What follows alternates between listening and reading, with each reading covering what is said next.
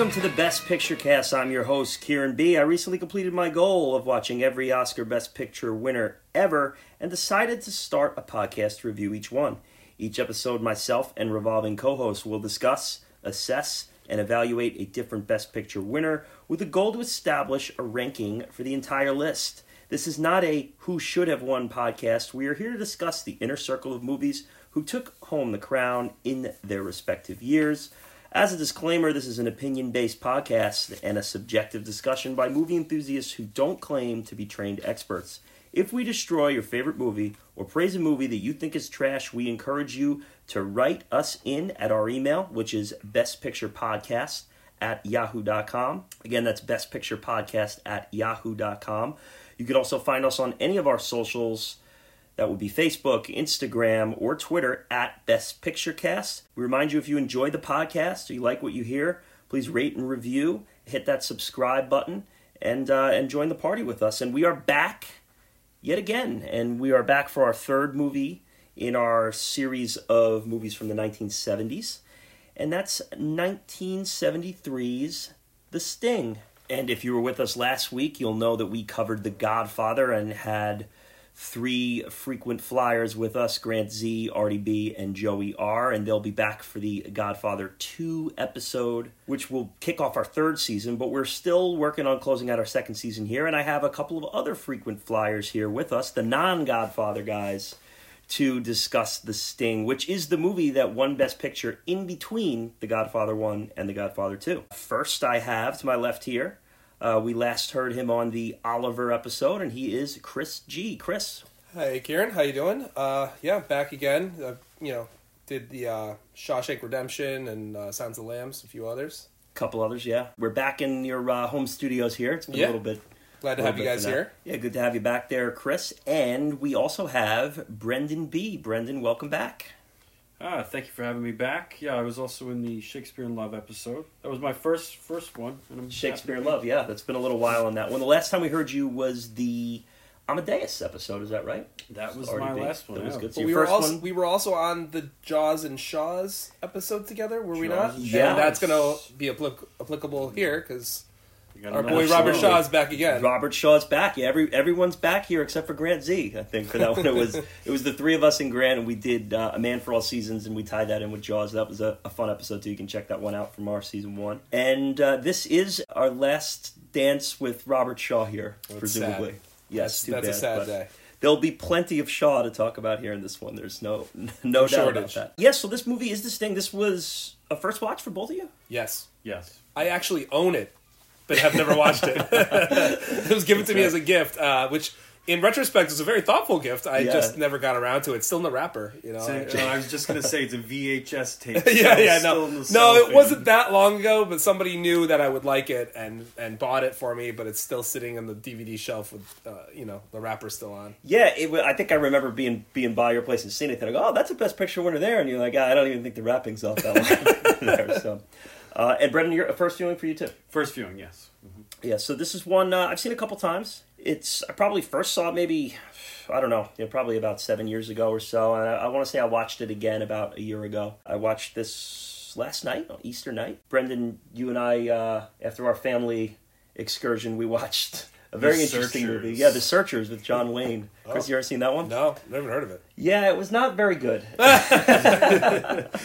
It was like listening to someone just ramble on for a while. You know, the, there was no cohesion from one scene to the next. Funny though, people say, you know, older the older generation, they'll be like, "Oh, that's one of my favorite John Wayne movies." Yeah, it's on the AFI Top 100 list of, of best movies ever made. I was waiting for it to get good, and it just Yeah. Yeah, different generation, man. couldn't Sometimes tell. Like it's time still- was passing. You couldn't tell if a day passed or a decade passed. It's, it's snowing in one scene, and then they're in the middle of the desert in the next, and it's yeah, something didn't translate. I, I have a feeling that that would not be uh, one of my favorites. oh either, no, so. you would have been out. You Yeah. would have not known. I'll tell you what. Our dad, who who tends to be quick to hit the ejection seat when he's not being pulled into the movie, he stuck it out for the whole movie. Yeah, and it's long. Yeah, it's, It's well. long I mean, it's two hours, but it's a long two hours. You, Right, you- okay. you feel every, you feel all four hours of it. yes, but this is not a Searchers podcast. Thankfully, this is The Sting podcast, and The Sting is pretty much a beloved movie. I'm interested to hear what you guys think about it.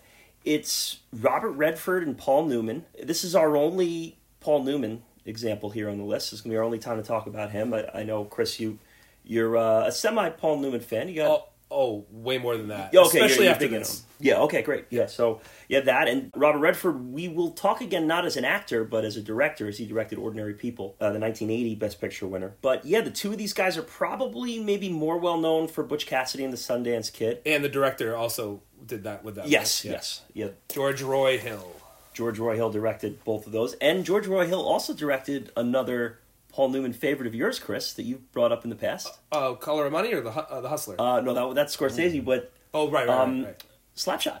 Oh, did he really? Yeah, he directed No. Slapshot with Paul Newman too. Yeah. Yeah. I know you brought that up when we were talking about sports movies. It's my top it's a movies. well for me I'm the hockey guy on the cast and it's a beloved movie for any anybody who's a hockey fan that's that's a beloved movie so Now, the color of money is is that's, oh well that's we're one gonna of my favorites. we're gonna talk about Oh, that. I think Yeah, we're going to talk about Color of Money for sure, uh, the- and and the Hustler. I mean, I just watched the two of those a few months ago for the first time. well and- I suggested Color of Money to you right that was one of my suggestions yeah, in our in your first appearance on the uh, on the podcast, you actually Yeah. on air uh, Okay. recommended that when we were going through Tom Cruise's filmography. Yeah. We got to Color Money, and I think It's one of my Davey said it's that one of my favorite Scorsese mo- movies. Uh, although it's weird that I just forgot that he directed it. Uh, but yeah, it's it's one of those that you forget about from Scorsese. You know, it gets lost in the in the vastness of his catalog. Yeah, I don't know if it's just the '80s the '80s vibe to it. It has an '80s stink on it a little bit. Yeah. Yeah. so. Now, did either of you see Butch Cassidy and the Sundance Kid?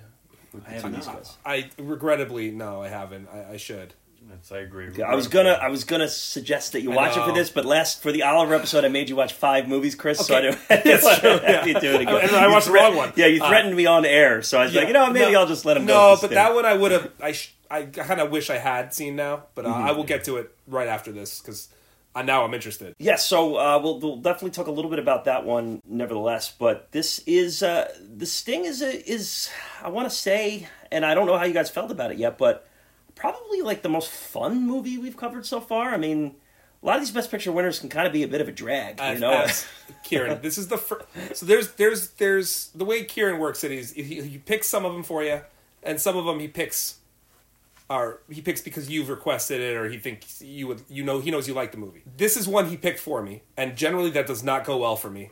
I'm usually annoyed, but this one I was a ha- I was excited about and absolutely loved. You know, from beginning to end, it's my kind of movie. This is my kind of movie, even though it's a little bit older. That was how I felt too. I, he sent me a text message, "The Sting." Like, oh boy, here we go. um, let me see if I can find it on you know the Apple iTunes store. Download it, and it's going. And I and I, I really enjoyed it. I broke out my Paul Newman uh, knockoff Oreos and ate, ate some while I watched it. And, but what I found was, in many ways, is the groundwork for a lot of movies that come out of it. I- I got that a lot, Brendan. Movies or heist Yeah. movies. I was I Um, was I, I was seeing the the influence it had on so many other movies. I'm like, oh, this they took this movie's been ripped off a thousand times, yeah. you know, and I, and I didn't I had no idea that's where those movies were getting the, it from. you know? Exactly. That's Yeah. that's what really impressed me.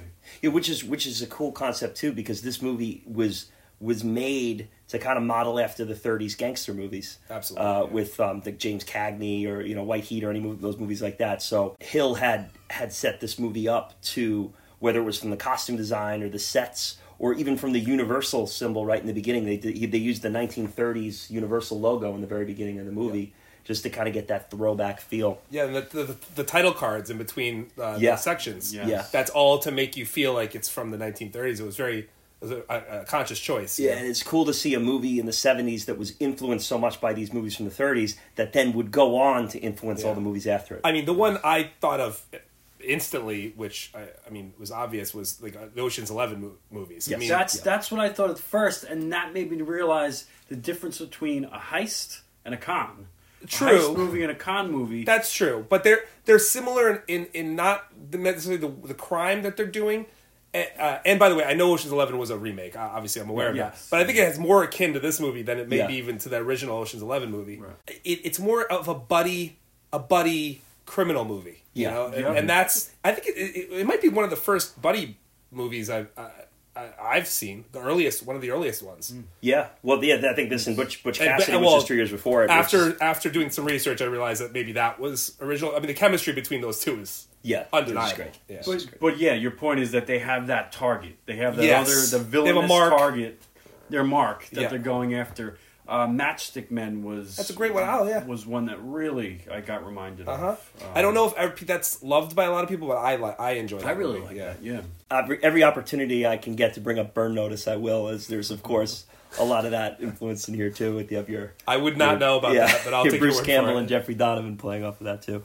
But uh, yeah, USA Network television shows don't find their way into Best Picture cast all that often, so I have to You, oh, you wedge it force in. feed yeah. them in. Yes, yeah. You guys both said that I kind of picked this one for you. So what the idea was here, we were going to end season two with The Godfather, Mm-hmm. and start season three with The Godfather Two, and the movie that won in the middle. Best Picture in between those was The Sting. So The Sting would actually be the finale, and uh, so that we have a rankings episode usually in between our, our seasons. Now we will have a fifteenth episode to close out the season because that's just how things worked out, and then we'll be doing the rankings after that. So that should be fun. But I wanted to get the guys who weren't on the Godfather episode to do the Sting, and it was going to be you two and Jay Dowski, who was on the American Beauty episode as well as the Gentleman's Agreement episode. Jay unfortunately could make it tonight, but he will uh, he will be back soon enough. So um, looking forward to, to hearing from him again. So the Sting. Do we have anything else here that we need to talk about before we get get rolling? No, I think we're. I think we've already probably gone into more than we expected early. So Yeah. Okay. Let's- so so let's let's do go it. into let's dive into 1973. let's do the dive here. The year is, as Chris said, 1973, and the U.S. president was Richard Nixon, and this would be his final full year in office. We covered his his reelection victory last week on that Godfather episode, and we'll come upon his resignation in the 1974 episode for Godfather 2 in our season 3 premiere, as I, I said before. But I guess we'll take this time on a, since this is kind of a positive movie, we'll just make a positive note about Richard Nixon. is that he, in 1973, he did end the U.S. military involvement in Vietnam, and he terminated the U.S. military draft. So that in a, a year before all the Watergate scandal hoopla kicked in. In the 1973 World Series, we saw the Oakland Athletics defeat the No New York- idea. the New York Mets, Brendan. Oh, Yes, the 1973 New York Mets. You were supposed another Mets loss for the books. Brendan, you were supposed to know that, just so you know. I know. Well, I mean, I kind of I kind of baited him a little bit there uh, because this is not a, a Mets team that's talked about too often around here. You could you forget that they were in the World Series in the in the 70s. Uh, and it went seven games, believe it or not. Uh, the A's won in seven to win their second consecutive World Series championship.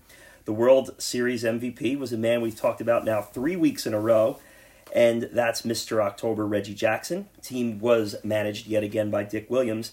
It's a Mets National League championship team, as I said, that doesn't get talked about too often around here and you know we're we're from the New York area and it featured a trio of legendary Hall of Famers ace pitcher and likely the best player in franchise history Tom Seaver passed away this this past year in 2020 unfortunately um, there was also an aging Willie Mays on that team probably one of the best players to ever play the game and uh, it was managed by the iconic Yogi Berra probably one of the most popular personalities in baseball history. So three pretty big names on that Mets team. Here's what could be the reason why it was not remembered so fondly is the Mets had the worst record of any team to participate in the World Series wow. and the second lowest winning percentage of any team to ever make the playoffs. Wow. They were 82 and 79, so they're only three games over 500. That record for uh, the worst team to make the playoffs was by the 2005 San Diego Padres. But getting out of mediocre Mets teams to make championships and moving on, I always got to take a shot every time I can here. The U.S. Billboard number one song of the year was, ready for this one, Tie a Yellow Ribbon Round the Old Oak Tree by Tony Orlando and Dawn. Got nothing. I gotta say, I am a big fan of, of the smooth sounds of the 70s. I take a lot of Yeah. pride in, in 70s music. I had never heard of or heard this song until today. Did Probably you did you that. listen to it and then still not know it? Uh, correct. Oh, Yeah. okay. I had never heard this song before. The number one song of the year. For I'd have to listen, and I may it may be familiar because as Artie likes to point out, I'm slightly, just slightly older than you guys. I think there was just something in the water that year. Everyone loved it, and then All right, we never gone. heard it again. I do like Tony Orlando. I know knock knock three Uh, times the on, the, on the ceiling. The seventies are full of one hit wonders, like it, probably Yeah. more than any other decade. Yeah, and it's uh, I mean a lot of '70s songs you know from those commercials that have the scrolling yeah, the scrolling Yeah. font and the yellow title every every four Yeah. or five. Relive the seventies. Yes. uh, yes. Other notable number ones from 1973 Bad Bad Leroy Brown by Jim Croce. Killing Me Softly with his song by Roberta Flack. We mentioned Yeah, that last beautiful. week. Let's Get It On by Marvin Gaye. Ah, another classic. Uh, a country crossover, The Night the Lights Went Down in Georgia by Vicki Lawrence. Kieran, I do like that one. That's a good too. Reba Mac- McEntire also remade that one. And uh, You're So Vain by Carly Simon. That's a good one. And finally, Crocodile Rock by the great Elton John. Ooh, Nice. that's unforgettable. So there were some big number ones that year, just none, none of them climbed to that top spot to beat out Tie a Yellow Ribbon Round the Old Oak Tree. the Best Picture winner of the year 1973 was The Sting. It was directed by George Roy Hill. Uh, Kieran, can I introdu- yeah. in- in- interrupt you for a second? You do this to me every single time. When we do the sports breakdown, you miss the Stanley Cup. Uh, uh, Oh, uh, okay. Well, I mean, You miss the Stanley Cup, and you do it every time when my team, the Montreal Canadiens, win the Stanley Cup. this they won that again Yes, in they 19 oh, did. So you're ready for this? And one. and who did they beat, Kieran? they didn't beat the Islanders, did they? No, you'll be happy to know They who- beat the Rangers. They beat the Good. Rangers. That's that's weak. So we get we get a Rangers loss and a Mets loss this in is the this is two in a row, two episodes in a row. Well, this now, okay, so well, I will explain that we do the Stanley Cup winners in the non the non Best Picture episodes. So like the Shawshank Redemption, Roadhouse. Okay. Those are the Stanley Cup. I didn't know that was the uh, Yeah, that algorithm was in the which. caveat. Yeah, so that was yeah. So I, I Okay. Yeah, so now we're getting we're getting a Just vibe know here, when so- I'm on this cast and my team wins the Stanley Cup. All right, you you're need going to chime announce- in here. I'm going to Okay, chime in every that's, time. Okay, that's And I'm, that's I'm just gonna keep my mouth shut as a Met fan and a Ranger. a Met fan and a Ranger fan. He goes down twice. Yeah, you did go down twice. Oh, I'm sorry, man. Well, I'm not sorry. Pick better teams. Anyway, The Sting was the Best Picture winner of the year 1973. It was directed by George Roy Hill, uh, an original screenplay by David S. Ward. Music was by Marvin Hamlisch, cinematography by Robert Surtees. It's starring Robert Redford, Paul Newman, BPC icon Robert Shaw, Charles Durning, Ray Walston, Eileen Brennan, and Robert Earl Jones, who is indeed the father of James Earl Jones. I, I was gonna say I was gonna say that. Yeah. Did not know that until doing research today. Very cool. I was nominated for 10 Academy Awards and the winner of seven. I think that's like one of the higher Highest. total numbers that we've had. Uh, those seven were Best Picture, Best Director George Roy Hill, Best Original Screenplay David S. Ward, Best Art Set Direction, Best Costume Design, Best Film Editing, and Best Music Marvin Hamlisch. Was also nominated for but did not win lead actor Robert Redford, Best Screenplay, Best Cinematography Robert Surtees, and Best Sound. And last week we covered the number two movie on the IMDb list, which is always a funky list. I think it has like yeah. every Christopher Nolan movie like in the top ten. But this is on that list. It's it's in at number one thirteen though, a little lower than the Yeah. Not gonna follow on that. Uh, yeah, so the Sting. This is one, and I think you know we were talking a little bit. We we try not to talk too much off mic here before we start these things. But uh, as we were setting up, Chris, you, you mentioned that getting kind of following along with the dialogue and following along with the scheming and the and the plotting that's going on here can be a little confusing at times with this one. Absolutely. It was an older movie, and a lot of them, you know, the movies uh, of our time in our time now are, are a bit more sophisticated, you know, in the last twenty years or so. So I'm starting the movie thinking I'm not going to have to worry too much about how how, how hard it's going to be to follow along. This movie is not like that. It's it's extremely hard to follow along. They first of all they use they're using um, dialogue and and um, Yeah, it's like a 1930s terminology. They're, they're but it's also it's also criminal terminology, Yes, you know, which yes. is which Yeah, there's a like, jargon to it. There's jargon, Yeah. yeah. So that was a little tough, and it's it's a conv. I mean I mean this in a positive. It's a convoluted story. There's there's a lot of ins and outs, a lot of red herrings going on, Mm-hmm. and if you're not paying attention, you're gonna miss something very important. I learned that pretty quick. I I did do a couple of rewinds. I'll be honest. I Yeah. Yeah, and, and this isn't a movie where you know they're just gonna they're just playing a trick on an easy sucker. You know, there you have to establish a villain here who goes at great great lengths to not be be the mark, Right. and you know he's he's a guy that has to ultimately be had at the end. So, i in order to do that, you kind of have to have you have to have characters moving at a very quick pace intellectually, and while they're talking to each other, and there's a lot of hand eye stuff going on here I, the I, movie. I, I ended up feeling as if at the end of the day, as an audience member, I was the mark.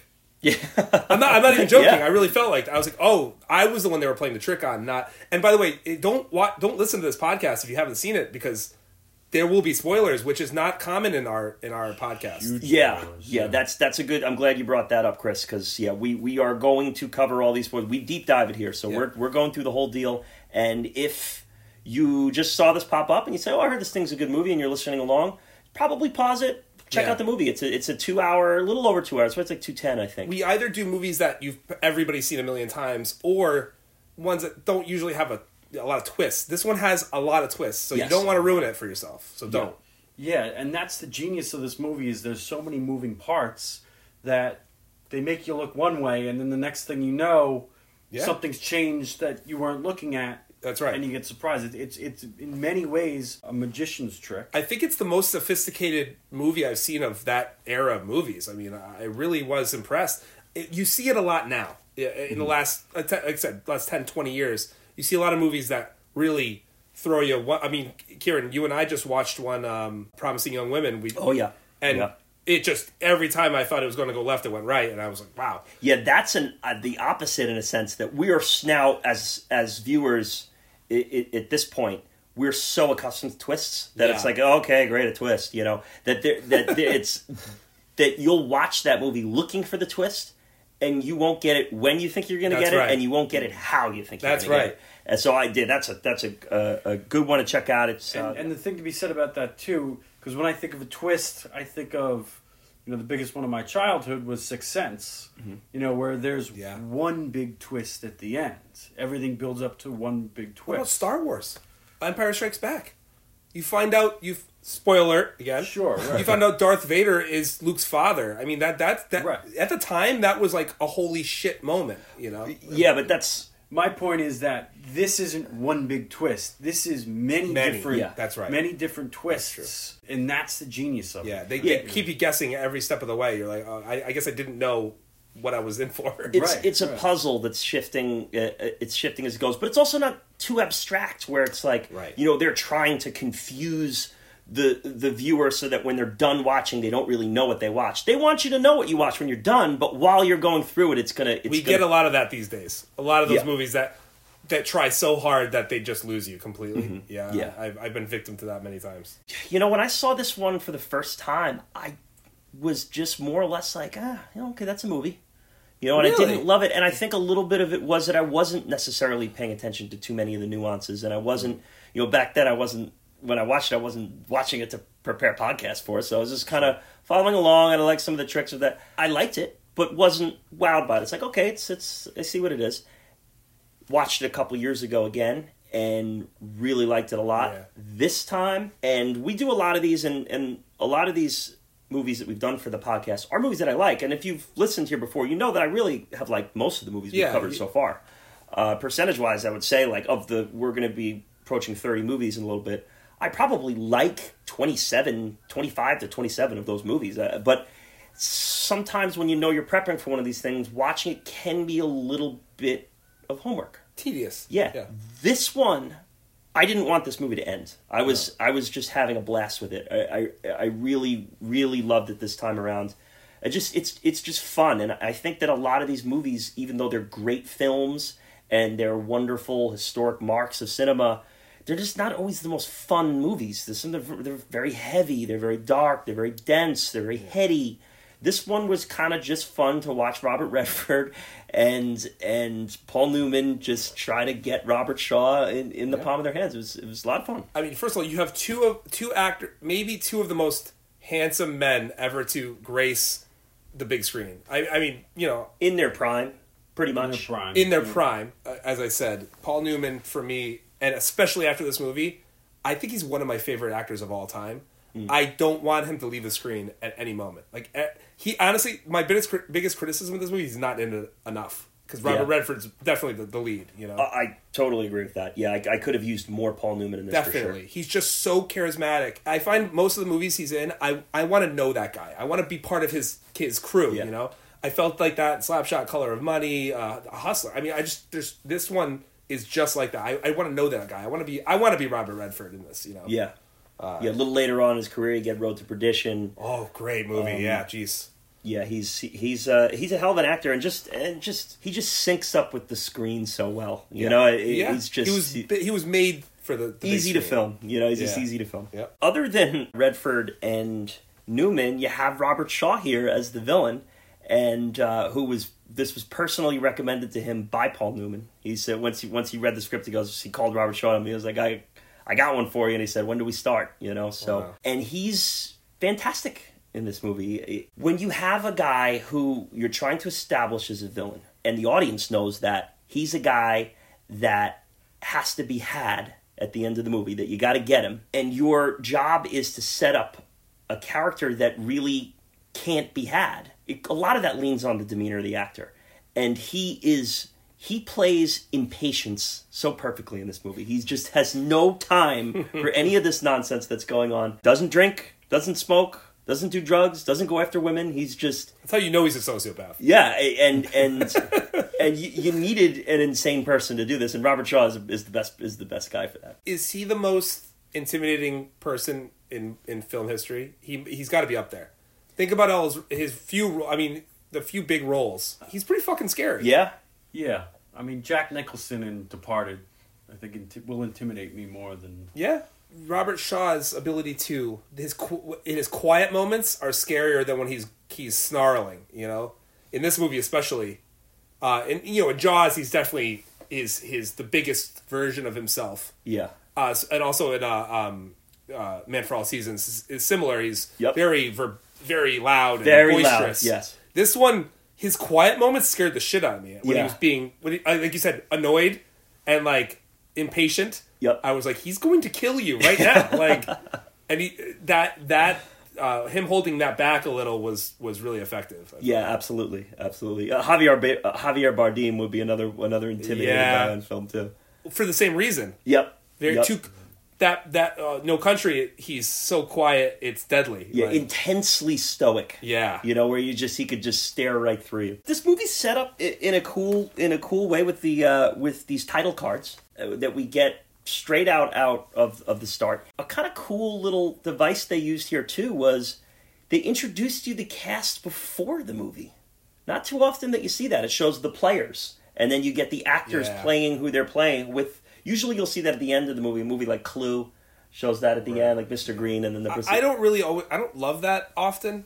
It was cool in this one. I, I don't really always think that's great. I don't know. Yeah, I don't know. I can't, I'm trying to recall seeing. It is the old-timey. of the movie. It- It's- it's definitely old timey. I, I almost felt like it was an homage to um, an homage to uh, maybe silent film. I don't know what they did in silent films, or or if it was supposed to be more like um, a theatrical play. I was thinking about the original, the old school Disney movies, like the Mickey Mouse, old school Mickey Mouse, where they have the title cards Yeah. and that that ragtime music going on in the background as the title cards are coming out. Yeah. that's what it felt like to me. or even like the Mickey Mouse Club would do that too. with the- Yeah. they have the, the- show you the cast before. Because there's there's other things here that to me it made made the movie silly, but it was an homage to I felt to Charlie Chaplin almost, but but Yeah, old timey sure. silent film. The the chase scene where Dana Eckler, the Oh, yeah. FBI agent, on the on the platform of the L train.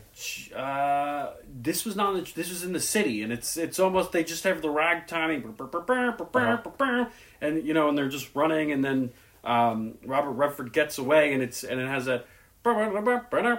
Yeah, and then and, it's then over. um, the the screen kind of goes down to the circle. Yes. As it zooms out into the. It yeah, so the uh, silly the to the, the um, uh, there's a name for that uh, pier hole, I think it's called that Uh-huh. that where you're seeing a, a through a little hole in the thing Yep. and it kind of closes in or whatever. yeah, something you'll see in Looney Tunes a, a- Yeah. a lot of the time too. Uh, Brendan made a, uh, used a word that kind of brings me to the score a little bit. Uh, you said the word silly. There was a bit of that for me. The, the, my least favorite part of the movie kind of is this the wow, score. yeah, the Marvin the Marvin Hamlisch score. Yeah, yeah, not that it's it's not bad in and of itself, but it does make it seem a bit silly in a movie that's not silly. It's it's really not. It's it's not comical. It's not. Ta- it's taking itself pretty seriously, and yet the score doesn't. Uh, I I hundred percent agree. yeah, It's- I didn't. It, that's the part I didn't like. It felt silly to me. it and it took away from the movie. It it. I thought so too. You know, I, I thought that was going to be an unpopular opinion, to be honest. Oh no, I totally agree because everything else is so planned out and and fits together so well, and then you have the score, which almost seems like a demo version of what the they really wanted the score to be. Well, you get that famous uh, Ice Cream Man song, basically. So Yeah. we know that, but it's so it, it's a it's a ragtime uh, a ragtime song called "The Entertainer" by Scott Scott Scott Joplin. Joplin. Yes, Yeah. Scott Joplin. And they, and they adapted a few of his songs. And Marvin Hamlisch, who's a you know a, a famous Wildly composer, famous, yeah, yeah, yeah. he didn't want to do it because he did not want to. Ad- I don't adapt music; I create music Right. and he got convinced to do it and this is i get what you guys are saying in in that it is a little goofy and i think that you know when we hear that song we think of like an ice cream truck go, driving Right. around the neighborhood but I, I do just think that that song has just become synonymous with the sting and when That's the movie true. starts it's like it, it it's it just grabs you right in When, you when? I when I started the movie and I heard that song, Jet, my wife and I were listening, and she was, we were both like, "Oh, that song!" Yeah. And then I realized, oh, that's why we know this song. And I Yeah. think it's from this movie. Hmm. And I, it, for the credits, it would have been good. For the opening credits, it would have been fine. But when it's throughout the movie, True. it doesn't work for me. I, it, it it threw me off. And I think it threw off Brendan too, which Yeah. it, it is a little overkill at times you know sure. what it reminded me of? Think about the like an old school comedy where like you have people running in fast like where they where they put the scene in fast forward where everybody's moving really fast Mm-hmm. and doodle- it's really goofy and doo-doo-doo-doo-doo, and, and that's what it felt like to me. That's But exactly what it felt But the like to but me. the picture didn't match with the music Yeah, to me. right, right. You know? yeah, it Yeah. felt like a Charlie Chaplin movie. Yeah, Yeah, I, I and, think uh, that was a good example. Yeah, you brought up Charlie Chaplin, also Buster Keaton too. If you get like that chase scene of, of him, and he's you know kind of initiator of a lot of these stunts and doing his own stunts. That the the chase scene where Redford kind of has to climb up and roll over, Yeah, uh, right. roll Yeah. over on the L train uh, platform. which is a great visual scene. Uh, it's a great chase scene. But what are you saying? Yeah, well, I think that a lot of those silent movies had that type of music yeah. behind it, and then that's what if you if you if you watch like the Great Train Robbery or uh, like Sherlock Jr. or any of those like old time silent movies, that's the kind of music you have playing over while Buster Keaton is doing these crazy stunts, you know, d- jumping off a train or jumping Yeah. onto it. I think they were trying to do, do. They were trying so hard to bring you into that time period Right. that they forgot that you know at the end of the day we want to feel the emotions of the movie, and it took me out of the emotions of the movie with the, that music. Yeah, and let's that's a that's a nice segue into the next part is the emotions of the movie. This is not a very emotional movie. It's No, it's a very true. light fare. It's smart. It's heady, and you you have to pay attention closely to get it to get the nuances of what's going on. It's a movie that's more fun on the rewatch because when you know the the general scheme of things, it's it's more fun to kind of watch the reactions to things.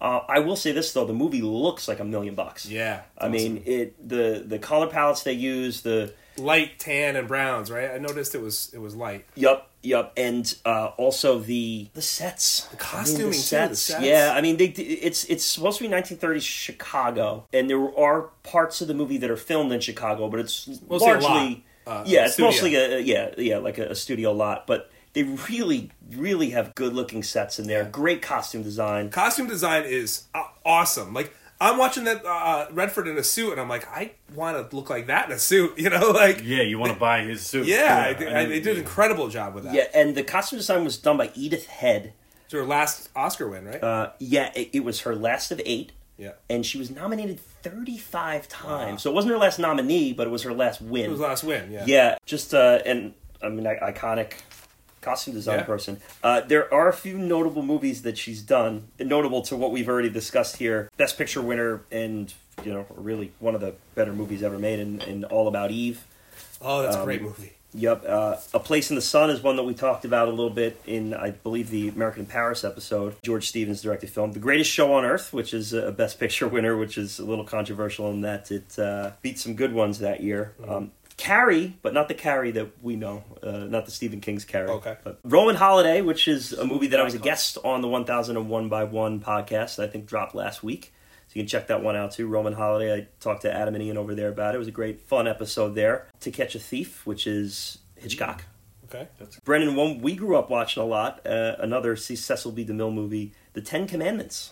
Oh, good one. Charlton Heston, good stuff there, and then of course the Sting here with this. And I mean, I, ha- I I would have to think though when you're doing costume design back then, you know, she's probably the A list person. Like Sure. she's, I mean, 35 nominations. There's probably the second place person is probably a, a gap down. You know, she was probably the go to person Well, I think most people in the uh, that were involved in this movie were the go-to people. I mean, even the actors. I mean, they're they're at the height Sure. of their powers at, at this point. you know? Yeah, absolutely. And and the other one because we talked about how the movie looks and how the movie was shot. Uh, I I have to bring up, and I'm sure he's a guy we'll talk about as we go. Is Robert Surtees, Yeah. uh, the cinematographer, the director of photography, and we love to talk about cinematographers in this. And he's the cinematographer of what I think is one of the best movies ever shot as far as a director of photography goes, and that's The Graduate. Dustin Hoffman, just an insanely impressive piece of cinematography. It- Um, well, in, in this one, he uses a lot of different methods. I mean, he doesn't just he has not one just one trick in his pocket. In this one, he uses every trick he has: over the shoulder shots, crane shots, uh, you know, you name it. The uh, like I said, the uh, the pinhole shots. The he's using all the tricks in his basket. And and like you said before, Chris, you had mentioned that you felt like you were getting conned as the viewer. Yeah. And I feel like he uses all those techniques to to Yeah. accomplish that. He also he also Um, lets you in on a lot too. Like as, like as in he'll film from a window, film watching the uh, uh, one guy look at the other guy in a window. You know what I mean? Like Right. he's letting you in. Like you're spying on the spy that's spying on the other guy. You know, like he does a lot of that stuff. Makes you feel like you're in on it, even though you're it's the trick's on you at the end. I, I've been miss. It's, it's called an iris iris shot. The shot through the hole. Oh. Where yeah, an iris shot. Yeah, and we'll actually talk about him again. He's, he did another Best Picture winner in Ben Hur. Oh, wow. Uh, yeah, the William Wyler movie. Uh, he also did The Last Picture Show as another notable one, and the 1970s uh, Star is Born too. Okay. So the, the, this movie starts off, and it, it it's broken up in nice little chapters for us, and with those title cards that we talked about. It starts with the players, and then after shows the cast and the intro, you have the setup, the hook, the tail, the wire, the shutout, and the sting. So we'll kind of use that to kind of go through these as as we go. The first scene here, where the where we get our first little con, and you have the the money runner who's taking money from Doyle's people, and we get Luther and Hooker out on out in the street. They're doing their fake stabbed and, and run gimmick. A fun way to start a movie. It's just start with a little con job. Absolutely. And I approached this in kind of I didn't research this movie before I watched it. I just threw it on. Let's go. I was kind of like, all right, what's happening here? He's hurt, whatever. I was tricked. You know, I yeah, know what was sure were. Yeah, me too. Um, I had no idea what was happening. I mean, I was, I my my wife after after the whole scene ends, she's like, "Wait, what just happened?" Right. That's exactly just like the guy in the cab had no Yeah. clue what just happened. Brendan, legally speaking, how does this play out in real in, in 2021? this whole scene, I feel like there's a massive amount of law enforcement involved immediately when this happens. When In the middle of the in middle of the town square, basically. So, so you mean if they're caught, what's the charge? Well, I the mean, guy's being the guy was just stabbed in the leg. You think we just kind of, hey man, just do me this favor. Hey, you gotta Yeah. bring this money to somewhere. I feel like somebody's just gonna call the cops and be Yeah, I it. think one of the key things though is that you're dealing with criminals dealing with criminals, so that no Right. one's looking to call the cops. No one's looking yeah. to deal to deal with the authorities. I mean, he does say at one point, "Well, "Let me call the authorities," and he goes, "Oh no, no, I, I don't want anything to do with them." Yeah. you know. Meanwhile, and- they're working together. right, yeah, right. yeah, right. you know, they're tricking the other guy. Yeah. But you also got to think it's 1930s, in the middle of the Great Depression, in Chicago, one of the most corrupt cities in America. No one's really turning to the, the corrupt police. Fair enough. So you're right. We're dealing with three criminals. One of one of them. Well, they don't know he's a criminal. First of all, I, if you are a runner for a a uh, mob boss, are you are you getting involved in this with all that money in your pocket? I don't know. I think I think you probably you shouldn't, but you could see that this guy was greedy. He's you know, seeing- and he's he just the he goes, signs, yeah. yeah. He, all of a sudden, first of all, the thing is a spectacle right in front of you. So you, it's not like you could just like step over it. Like it was a whole big thing. Like what is going on here? Like then as it goes, it's like wait a minute, this guy wants me to take his money, and he's a runner too, or he's someone who's not going to be able to pay. Like I'm just this is like an easy payday for me. So he got suckered into it. I would say they probably have to run that gimmick there maybe 10 times to get one guy. I would have to think like the average guy person's just running away from it. So And, and then what's the average person so. really have on on their person as far as cash goes? Not that much. Yeah, that was one of my nitpicks is how do they know that this guy has all that cash? They don't. They don't. They they're surprised by it. right. That's why they're like. But what oh, are they we looking just to won the get? lottery. Hundred bucks? I mean, Yeah. what is people? What are people carrying around in 1930? Very elaborate, very elaborate. amount. for not a lot of payoff, I would imagine. You know, yeah. but he was. Where was he? I, you know, this is something that I should have paid more attention to. Where was the guy leaving from? He was leaving from uh, from somewhere. So there, so what they were is they were collecting their payouts for the day. It's a bookie. bookie. Yeah, it's bookie Okay. stuff. So they actually didn't know if somebody's leaving a bookie, they they are either have nothing or they have some cash on them. Yeah, so they probably. Yeah, the question is, did they know that that is exactly where he's leaving from? I'm not totally sure. They did seem a little surprised that they had that much that much Yeah. money. They were surprised. We, he lost what they say he lost 11 about eleven grand. grand. which that translates to almost two hundred thousand dollars. Oh my God. it's a lot of money. Yeah. Okay. yeah, got his money to go party with, and he can head to the bars, and that's a good time for us to talk about what we're drinking here tonight. Uh, Chris, what do you have today? So usually I try to do something related to what we're what the movie we're doing, but uh, you know, I'm not drinking Schlitz. No offense. I Uh, thought that too. I was like, oh man, I out. saw that. I'm like, nope. I'm out on that. Uh, so I did get a local beer, uh, Blue Point Rastafari Rye. Rastafari. Uh, it's a rye IPA. Uh, it's one I like. I don't care, and you don't like that one as much. Uh, I'm not a huge fan of that. Uh, uh, of that one. No. Yeah, it's it's delicious. Nice malty IPA. I myself have a red stripe, classic red stripe. Okay. lager. Well, we went on the Jamaican I uh, know, tip there, both went Ki- uh, Jamaican, Brendan. huh? Can't do Chicago. Let's do Jamaica. Yeah, I got some dreadlocks on mine. You got yeah, you got I yours is from the- Jamaica. The weather's getting a little nicer. You guys are just feeling spring break. I here, guess so. yeah. pretty much. We're going on a trip, Brendan and I. We didn't Yeah. know. So I wanted to get some Narragansett to uh, to pay uh, homage to our our friend Robert Shaw. Oh, couldn't man. really couldn't find any, unfortunately, and you know got tired of looking around. So I, I found this. Uh, I have the uh, it's an Avery Brewing Company, which is out of Boulder, Colorado, and it's called Joe's Premium American Pilsner. And if you look at the can here, Joe is Ah. like a 1930s. Uh, yeah, he's got a fedora, mobster he's there. got a fedora on Yep. and the whole thing. Cool. Looks like someone right out of the Sting. Nice. on in the so, movie. Okay. Yeah, Avery Avery Brewing Company. We, Brendan and I are doing the Cool Runnings podcast while you're doing. Uh, you're right. doing we uh, we go meet Luther's family. Anytime in any movie in the first half, someone says, "Ah, "I'm getting too old. I'm going to hang it up," but we know that they're toast. I mean, Uh-huh. it's just Yeah. it's the classic. uh, Den- And Den- the Denny Glover syndrome. yeah, man. you can't old for retire. You can't retire in the first 15, 20 minutes of the movie. We know that you're going down. The thing you can say about Luther is that he's a good friend to Hooker. I mean, he he looks out for him. Uh, he even sets up a plan for Hooker after Yeah, after to meet Henry, After that's Luther how he- retires. Yeah, Yeah, yeah, Luther sure. retires. Hooker has no plan for his future. I, I think that was an opportunity. They could have uh, built a little emotionality and, and maybe building Luther up a little bit more so he cared about. I mean, honestly, it happened so fast. I was like, oh, Luther's gone. Like, it, you know, what I mean, it didn't didn't hit me as hard as it could have.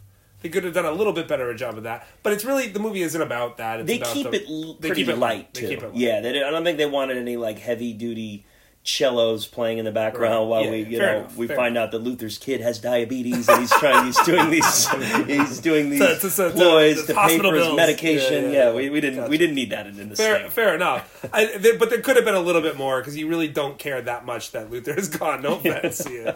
It's like, all right, uh, moving on. we get introduced to Robert Shaw here, and they they don't show you his face at first. They kind of slowly lead into him, which is fun. You hear his voice. You have his bodyguard there, who's uh, a d- distinguished looking character. I He guess is. it's to be nice. Oh, and I, I want to. We're gonna Distinctive. we're gonna go into that later. Uh, yes, he is. He looks like a heavy. He, he looks like a guy you don't want to mess with. No, He reminds me a bit of Jelly from uh, from those Analyze This movies. You remember Okay. those? Yeah. Okay. The big, yeah, yeah. the big mobster. same Sure. sort of same sort of role. I mean, he's they both Yeah, have they have know, the mobster sure. heavy. You know. like- yeah, the rough looking faces. Yeah, the the nose that's to the side, right? Right, Like, that's yeah, the, it's the joke about the mob. You know, they all got those crooked noses. Right. We find out that Hooker is not very good with money at all. As he blows, uh, he gets scammed right out of the money. He just scammed right out of someone else. I, I, I am wondering about that. You're talking about a guy who's a pretty a pretty decent con man himself, right? Clearly, he was scammed at the at the roulette table, Yeah, right? the magnet or the old magnet. the magnet under roulette. the table trick. He doesn't know. He doesn't know. He just blew. He just blew six grand. And he doesn't realize I why. got. I took it as he was partying. You know, he was probably drunk, probably out on the town, and But I mean, you would think you could spot that a mile away, wouldn't you say? Even, even yeah, I mean, you'd think so. You'd think so. that lovable loser character had has been ripped off a million times. Like the guy who's you know great, a great little uh, uh, criminal con man, but just blows it. Just Right. just can't help but fuck his life up, right? Like You know, one of the things is he enjoys losing the money as much as he enjoys earning the money. yeah, right, right. And it's and there's there's that gambling addiction. Let me Yeah. just throw it all You down know, on the craps. I'm ni- I'm nitpicking this. It just was one of those things that didn't ring true to me. I'm like, why would he? How would he get cut? How would he get cut down that quickly? You know, like Yeah. if he's well versed in that life, you Should have been a little more, uh, a little more street smart. a little Yeah. savvier. But that you know that all comes back in the end, and I think we're going to talk about that later. Yeah. So we're gonna get introduced to to Paul Newman, Henry. Henry, He's got a yeah. massive hangover, and now th- this. All right. I've never tried this as myself as a hangover remedy. Um, filling a sink up with chipped ice and putting your head in it. I don't know. Does that? Uh, oh yeah, that works well. I have no idea. I have no idea. no, I'm sure it does. It's, I'm sure it does work well. I, I'm not gonna about to do that. I'll let you know tomorrow. Yeah, exactly.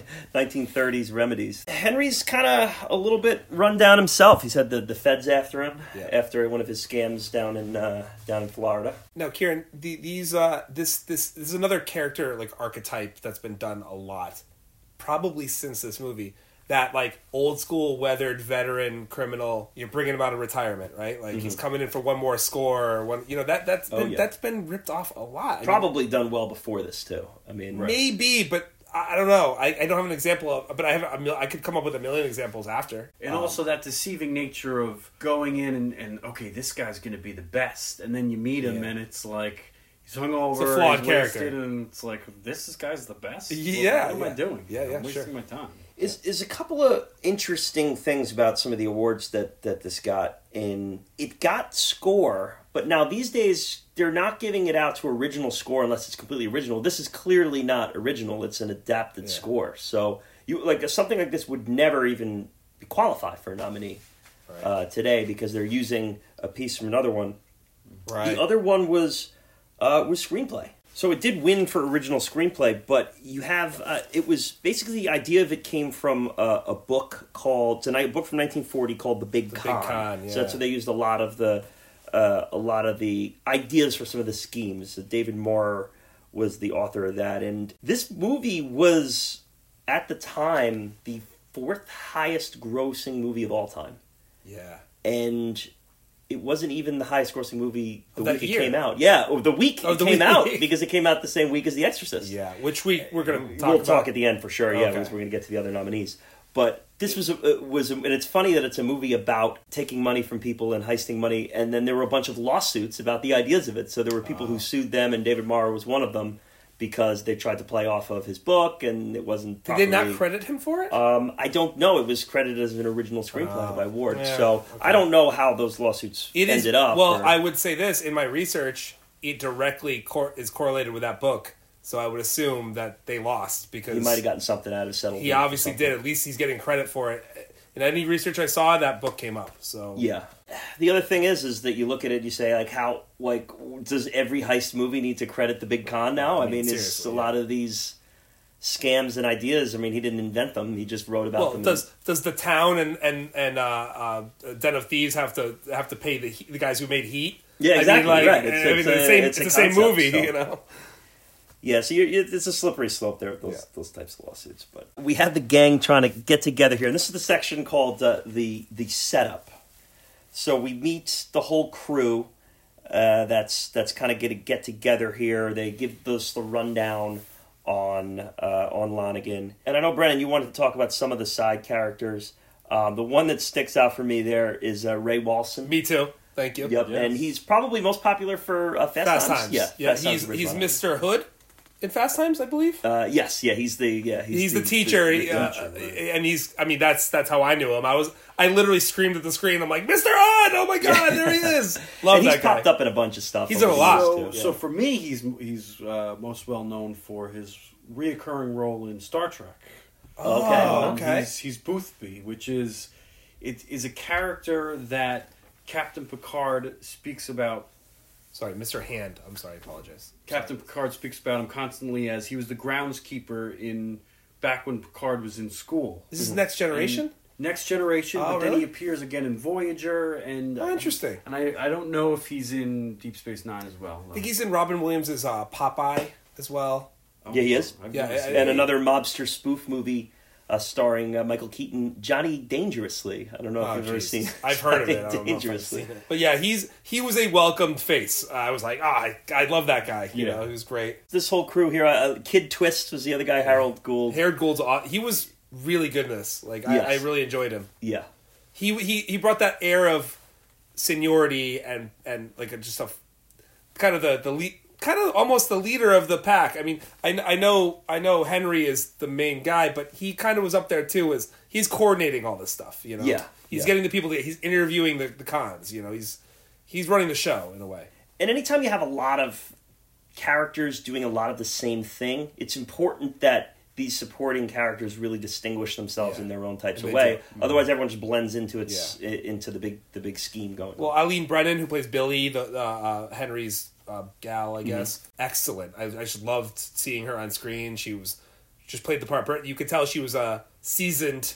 Yeah, an Oscar woman nominee, an Oscar nominee, and another another Oscar nominee uh, in this one too is, and we haven't talked about him yet, but the Lieutenant Snyder, Charles Durning, uh, was a guy to be nominated for an Oscar too. So Really? they have For a- what? Sorry. I don't have it yet. I don't have it in front uh, of me. I'll, on- I'll, I'll get it up when, when when it is. But Because he he, Um, he didn't do much for me in this. I thought he was. I I don't think he had a lot of opportunity to do a lot.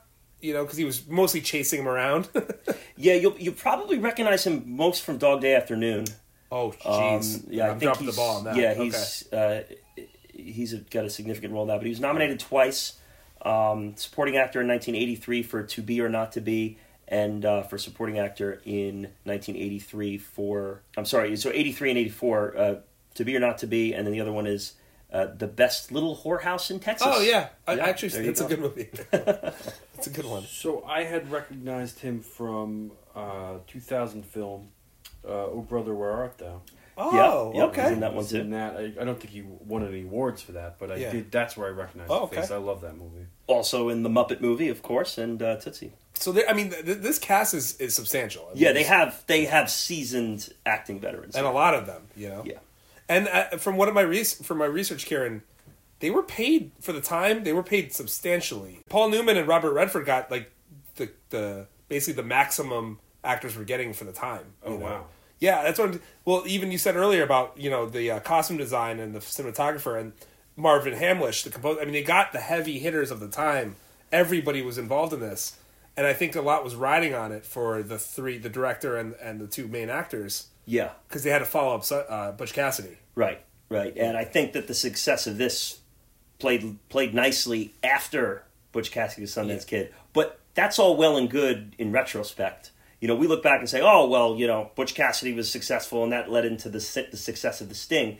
Yeah, but when you're following up a legendary movie like that, it, and you throw a stinker, it works the opposite That- way. It's well, like, that- "Oh, he can't do it." From what I was reading, the pressure was on. Yeah, Like they, they knew it was actually more important. This movie was more important than than Butch Cassidy because there was expectations, and if you if you like you said, if you put out a clunker, you got problems. That's it. Everyone's yeah. everyone's toast. Yeah. We get Robert Shaw on the putting green in his goofy golf outfit. You get his heavy saying, "Nah, why don't we just let him go? He's just a he's just a grifter. We don't need to do this." As far as quotes go, I kind of had like a little bit of a tough time pulling a quote just because there's a lot of exchanges. There's a lot of a Yeah. lot of the the witty stuff is more It's conversational. dialogue than- driven. This movie, Yes, dialogue yeah. driven, Uh, but I do get his little monologue here as my as my quote. I wish Grant were here to do a full uh, Robert Shaw impression here, so I don't, I don't know that I'll try to butcher that. But uh, this is Doyle Lonnegan talking about why he's not going to let uh, Hooker go here. You see that fellow in the red sweater over there? His name is Donnie McCoy. Works a few of the protection rackets for Conero when he's waiting for something better to happen. Donnie and I have known each other since we were six. Take a good look at that face, Floyd. Because if he ever finds out that I can be beat by one lousy grifter, I'll have to kill him and every other hood who wants to muscle in on my Chicago operation. There you go. just, uh, just a fun moment of him just going on a on a model. I, I could, I every time he opened his mouth, I was, I was all in. Oh on him yeah, it's hard not to be. Yeah, I yeah. and we had the the the shtick that we were running of creating a role for him uh, in these movies, and I kind of just wish he was in all these movies. Yeah, you know, It- it's he's just he soaks up the screen brilliantly, and I could just I could listen to him go on all day. Now, Kieran, for future reference, when you do Robert Shaw, you got to do it from the throat. You know, you got to talk from the throat. Yeah, so I didn't want to. I, I, You, you didn't want to even try. Grant is our res, is our resident All impressionist, right. so I don't want to step on his Okay, good- his good material here with this, and and totally butcher it. Robert Shaw is a nut in real life. We know this. Uh, Yeah. we we talked about him all. A He's not our- far off from the characters he plays. I mean, we know this. He's way far off in the sense that this character doesn't drink, and he's Oh, yes. quite the opposite. Yeah, he's a right. noted uh, alcoholic. but he, his temper is well well known, and his ability to fuck with actors is well known. So Yeah, and and after this movie was filmed, director George George Roy Hill and Robert Shaw wanted to celebrate a little bit, so they they went out uh, for a little bar crawl in Ireland. The two of them. Yeah, oh boy is right. And uh, apparently they hit just about every bar in Western Ireland. And George Roy Hill made the mistake of going head to head, beer for beer, with Robert Shaw. Obviously couldn't take it, ended up passing out in Robert Shaw's flat and woke up to Robert Shaw downstairs screaming at the top of his lungs playing ping pong against one of his other friends in his boxers Has not slept. saying play another game one more game one more game what's wrong with ya yeah so that's just Oh uh, my the man the man was nuts that's So- great. Now the Irish accent. He's not Irish. He's English, right? yeah i think he's from wales Okay, it's not bad, right? It's not oh bad. oh i thought it was strong yeah I You thought it was strong? yeah i thought it was strong I thought it was not bad. He he downplays it a bit. I think that makes it good though. You yeah, know, no, I think that was smart. top- I right. think that was smart. right. I think that he didn't overdo it was good. Well, I think that that's an accent that a lot of the times gets so characterized. It can be and- offensive very quickly. yeah, and it's just it gets it, it's in goofy. You know, Somebody who, who is of Irish descent, as you guys both are, I've I've heard a lot of bad ones, and it can be really instantly offensive. So his is not. Yeah, oh. or even if not offensive as just bad and I mean- cartoonish and goofy. You know, like we don't. Jack Nicholson in Departed is is he he literally a few times like He bounces between Boston and Irish. well and, he but he does that's- he he's imitating in the movie he's imitating the accent Yeah. in the most offensive he sounds like the Lucky Charms guy like Right. it's like so bad you know I think that was his intention there, probably. Though. oh Well, you know, going back to the drinking, I was just wondering if it was by design they had Robert Shaw not drink on on screen. 'cause he's yeah, I know it is. very- It's Oh. Brendan, I highly doubt he was not drinking off, Well, off he was, screen. doing, he was yeah. doing so much drinking off screen. I'm sure he couldn't was. Keep drinking Oh, on screen. oh yeah, he was not method acting in this one. He was not getting in the mind of a sober No. person. There's, No, that's not, a, absolutely that's not a possibility. So the hook is the next section where we get the, the poker game on the train. And I just dug this whole deal. I love poker in movies when it's done Me too. right. Me too. Uh, when it's done poorly, it drives me insane. Yeah. Well, we we've had that conversation off off mic before. yeah, yeah, for That, sure. Like like I love the movie Rounders, and I think it's Mm-hmm. one of the better poker movies there ever has been. It's a good movie. Uh, th- this is this is up there. It's awesome. I love great. it. Yeah. great, great scene. I love the uh, the hand double scene with Paul Newman shuffling the cards. Yeah, not Paul Newman, Uh, right? Right. Yeah. No. Yeah. Yeah, they, could, yeah they had a they had a, a specialist come in and do That it. was awesome though. They did a nice camera trick to pan up on the hands where you can if you It- if you watch carefully you can see the hands leave the screen and come back Can- and then they pan up. Oh, I gotta watch it again. yeah, and then that. pan up and it's Paul Newman. So they do a nice a nice trick of Yeah, there, there was a guy that had his hands in there, right? Like Yes. he'd switch it out. Right. That's cool. yeah. Now if if that were Tom Cruise, he would have had to learn to do every single one of those tricks. He was not allowed. If you can learn to hands. if, if you can learn to do that, you're a fucking genius. Because that that you know how hard that is. Like, and they do such a good job. I mean, you. I'm. I was watching it like with my my. I was leaning up off my couch, like, oh, I, I got to see yeah. what they're doing here. You know, yeah, like, great. In the dressing room, kind of get like splashing the gin on his cologne and cutting Yeah. the gin with water. Always, smart. you know, always drink gin with a mark. because they can't Yeah, tell. they can't tell when you cut it. Yeah, very cool. Is that true? I mean, I don't know. You and I are both in that kind of line of work. I. Yeah, I don't know that that's true. And, uh, we should be using more gin. gin gin is oh god can you imagine if you're using gin Yeah, no. um gin is pretty strong so yeah i can see how you, maybe you wouldn't know the difference yeah, that that smell is very distinctive, so Yeah. it probably lasts. But watered down whiskey is certainly easy to tell. does Lonnegan just kill him in the room i mean if we're talking about reality here he's as much much of a fucking asshole as you could be I think he probably does kill the train conductor off screen, who, who recommended the guy. The- Yeah. One of my favorite moments of this movie is when they're they're they're waiting for him, they're waiting for him, they're waiting for him, and okay, he- he's not coming. Let's start. Yeah, that's a good idea. Let's start. Let's go. Paul Newman busts into the after they've done a hand or so. He busts into the room. Sorry, sorry, I'm late. I was taking a crap. and the Robert Shaw's reaction to that, he spins around and stares at the train conductor. Death stares Yeah. him. Dead It- eyes. uh, one of my favorite Lifeless moments. eyes. Oh, lifeless eyes, Like a like a doll's eyes. It just one of my favorite moments of the movie because Yeah. he's just so offended by everything that just happened. Again, I was offended as he walked. I was like, "Ew, fuck off!" Like I would be like, "I'm out." I, I, I'm, but they, they know he's a, a whale. They know he, he's got money. Yep. He's got cash to, to blow, and he's a drunken idiot. He's gonna blow it, right? Now he's drunk, but also he, now he's not wearing a tie. Also, Oh, great, also great line, offends too. him. Brendan, Wear ties that's at a great table. scene. You're right. Yeah. And guys, we wear ties at this table too. What's going on? here? absolutely. Do I, do I? I have one to lend you if you want to.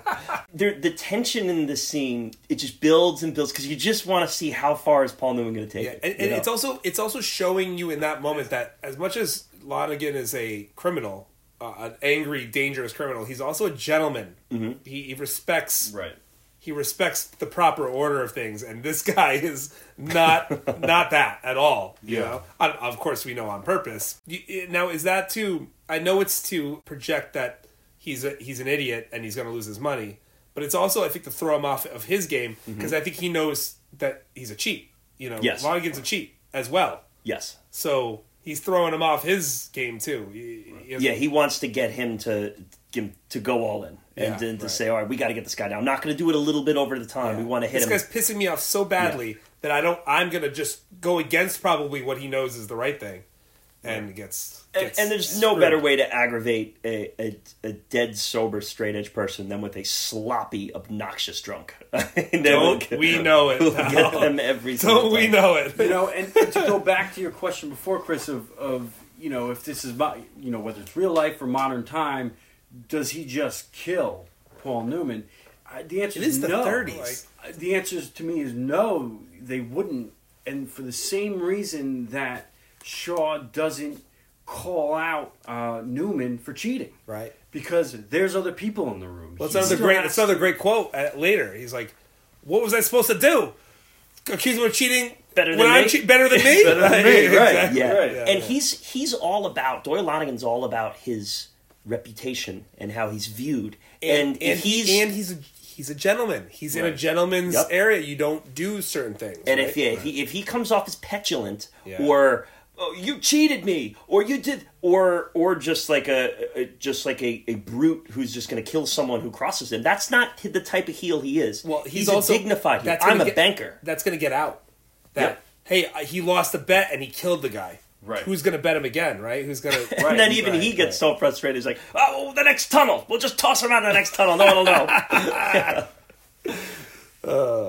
yeah, there's something about it being on a train that just adds to it. I don't know exactly what it is or what. Yeah. It kind of reminds me of like a western in a way. Uh, the whole movie does. I, I kept getting a western vibe. It reminded me of that movie. Remember that movie? It's not a good one. Uh, Maverick. Uh, Yeah, yeah, with Mel Gibson, yeah. It kind of reminded me of that. Had that vibe to it, even though it's not a western. It just with the, with the title cards and the Yeah. music and the Yeah, a little bit. Even the train poker game. You know, it's kind of again probably a movie that ripped off a little bit from this. you know? Yeah, trying to do that period piece. Okay, so while Johnny Hooker and Henry are playing cards on the train with old Lonnegan, the other boys are assembling a team to set up our our horse racing heist or horse racing sting, if you will. I guess they're like kind of half recruiting from bars and then half shipping people in. You know, they need lower level guys, so they're they're probably just paying them like minimum wage. to Yeah. just- But they were like a legit interviewer. Like, Yeah, I, I what do you know about the wire? You know, it's like who? Nobody. No. What does nobody know about the wire? What are you talking about? There's um the the guy I guess who rents them out the room. Do you want to cut a, a cut of the of a percentage of the of the of the take. of the take, or do you want a flat fee? He goes, who's he- the mark? Right. Doyle Lonnegan. Ooh, Flat fee. take the flat fee because you might not come out of this. Give me my money and I'm going to skip yeah, yeah. Now, I did like the list of the characters that they were shipping in. I would imagine they, they had a lot of fun assembling this list of names here or coming up with these character names. Okay, here we go. We have Horseface Lee, Slim Miller, Suitcase Murphy, The Big Alabama, Cryin' Jonesy, The Boone Kid, Dippy Burke, and Limehouse Chappie. That's the uh, the guys we're shipping in for this heist here. You know, th- th- something we've lost in our culture these days. Yeah, Those cool nicknames, you know. We need a buddy named Limehouse. You know, Dippy. I mean, that doesn't sound. That sounds offensive. Know. Limehouse Chappie, Dippy Burke, the Boone Kid. Dippy Uh, these are just you know suitcase Murphy. I don't know. That's any, a I don't cool know any suitcases. I would like to know a suitcase Yes. Murphy. I'll be honest with you. I If know, met- I know a horse face or two. Ooh, yeah. Horse face or two. oh boy. Yeah, great, great '30s mobster names. Even Kid Twist. That's a cool Kid name, Twist. man. That's a cool name. That sounds like it could be like a uh, like a like a, a up and coming hockey player's nickname. You know, like it Or a rapper. Yeah, little twist. yeah, it would be little these days. So now I do think that we probably would be concerned about Doyle killing Redford as he meets Redford in there and gives lets him know that they pickpocketed him. I can't imagine that that would go over well. Absolutely. You know, he's into this whole deal about not wanting people to beat him for money, yet he's okay with just being pickpocketed. And then basically he's like, "How did he do? He's how did your your, your boss is a good card card player?" He's like, "Yeah, he cheats." Like, Yeah. you're like, Yeah. "Wait, what?" Like, I mean, you're dead right on the floor at that point. I will say that as I was watching it, I was thinking like Red, you know, Redford was a good casting call in that handsome dudes, handsome, good looking people get away with a lot more, man. And like Yep. when you're a charismatic, handsome dude, Yep. people let you get away with a little bit more. And I think that's he's Smooth charm, talking. he's charming Yep. and he and he has a, a shtick and he goes with that and, and it works. You know, There's a he has he has some some chutzpah too. You know, he's got some balls. So I- and I yeah. think a guy like Doyle appreciates that a little bit. Yeah, he's like he's sure. coming at me straight. yeah, yeah, and he's he's saying, I, "I'm out on the outs with this guy. I want you to help me take him out." And anybody with an ego is going to be like, "All right, you're coming to me. I'm the big, I'm the big swinging." Yeah, and, and they made know. a point early on to say that Doyle is he makes a lot of his business absorbing other people's business. Sure, That's what yeah. that's what his deal is. So this is on a silver platter for him. And the mob, I mean, historically, that's what they do. They they don't they don't do as as much as they they provide muscle for others to do, and then they take from those people. You you absorb know? the smaller businesses. Yeah, And, and and the vengeance part of it too is this guy screwed me. Now I'm going to go screw him. I that's think that right. Plays well, that's the whole that's the whole part of the uh, the story, right? Oh, The- and you know at this point he loathes yeah. Paul Newman, and I love how they Paul uh, Paul Newman's pseu- pseudonym that he uses is Shaw. So that's a fun little. Uh, just they a fun they little play do on- that a bunch in in the movie. Uh, the people's real names they they incorporate. They- they put stuff. throughout, yeah. yeah, yeah, yeah. Yeah, that's cool. So the the next part of the of the scene we're moving into is uh, the tail. So the tail is essentially the first run through, and that's where Doyle's gonna see the operation for the first time, place the bet. Uh, he's explained to him he gets the phone call, then has to kind of hustle his way across the street. Upstairs, they ring the little doorbell to let them know that it's he's moving. Everybody hops into character. Now, why do these guys need to wear fake beards? I don't. they're- He's they never don't seen to. them before. Yeah, that's right. So what? I I think in case he does see them again Elsewhere? or after elsewhere, yeah, afterwards, like, wait a minute, right? I know you. Right. You know, this way they have. I a think it's for it's the, the not for the before. It's for the after. for the after. Gotcha. Yeah, yeah, yeah. Gotcha. And uh, also, I had a question too. Where do they get the seed money to pull this off? It probably costs quite a bit to get everybody in character, get the place looking like a uh, a horse racing bookie. I think a lot of people are going to get paid afterwards. Yeah, So, but they have to we're get the room. setting it up, They have yeah. to pay for the room. They have to pay They for have the to pay to make the yeah. place look a certain way. They have to pay for the costume. They had co- remember they have suits. Hey, pick a suit. You know, Yeah, I, I'm guessing that Newman had some money, or and somebody. A lot of these people are yeah, chipping maybe in. maybe even like Kid Twist has a little bankroll. That Yeah, they, they're they push it together this, to get yeah. this guy, and it's uh, it's an investment. It's Yeah. an investment. I too. mean, they again not to go keep going back to that well, but even uh, Ocean's Eleven does that where they, they have a financier, And and the value of money they're going for here is half a million in the 30s. which is what Kieran, do you know? Yes. Okay. So what what ascent, what they're looking to do is Lonnegan is putting up his five hundred thousand on four to one odds. Right. So it, at that time, it would be five hundred thousand to win two million. Two million. Yeah. The five hundred thousand is about ten million dollars, Wow. and he's looking be to win uh, around forty. It's a little less. Just the way the inflation Yeah. comes out, it's a little Yeah. less than forty.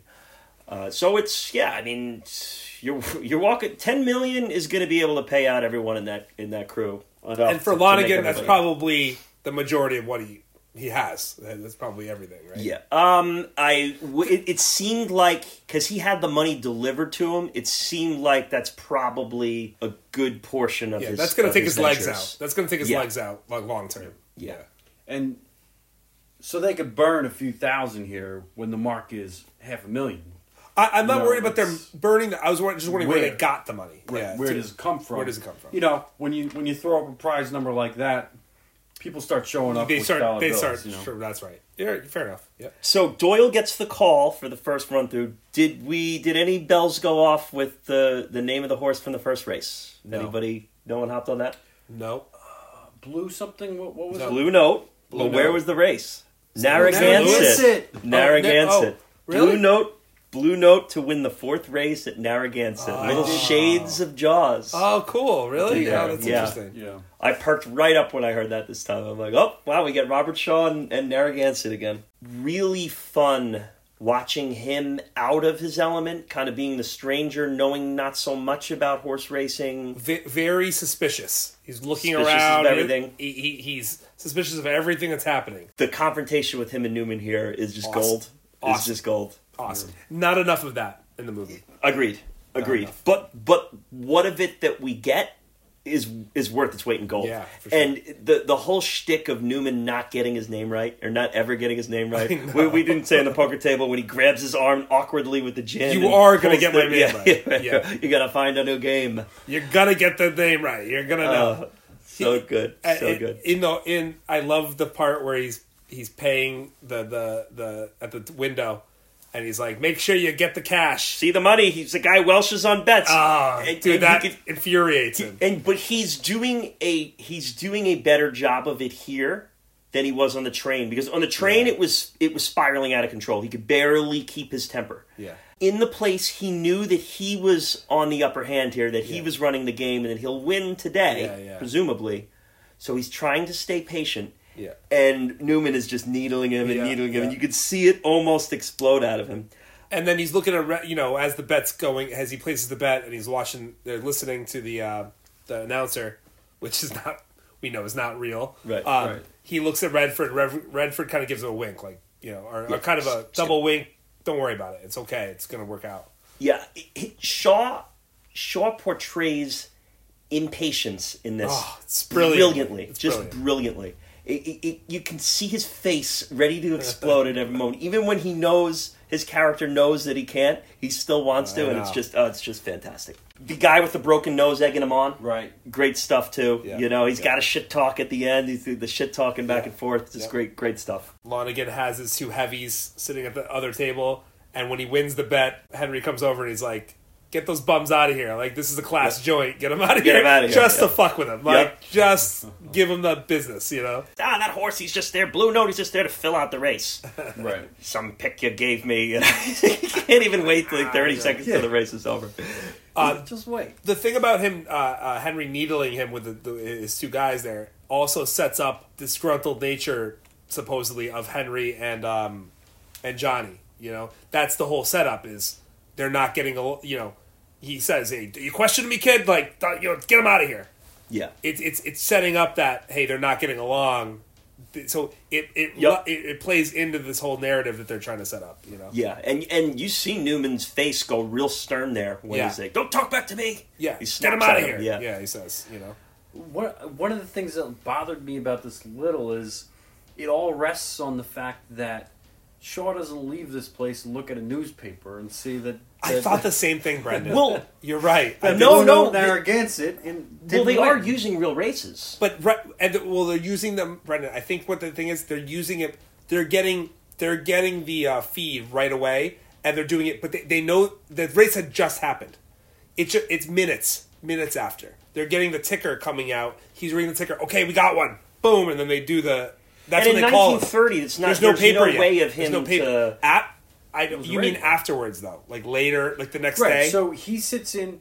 So Shaw is sitting in a diner or Yeah. whatever it is. He gets a phone call. Okay, now Yeah. he comes over. Yeah.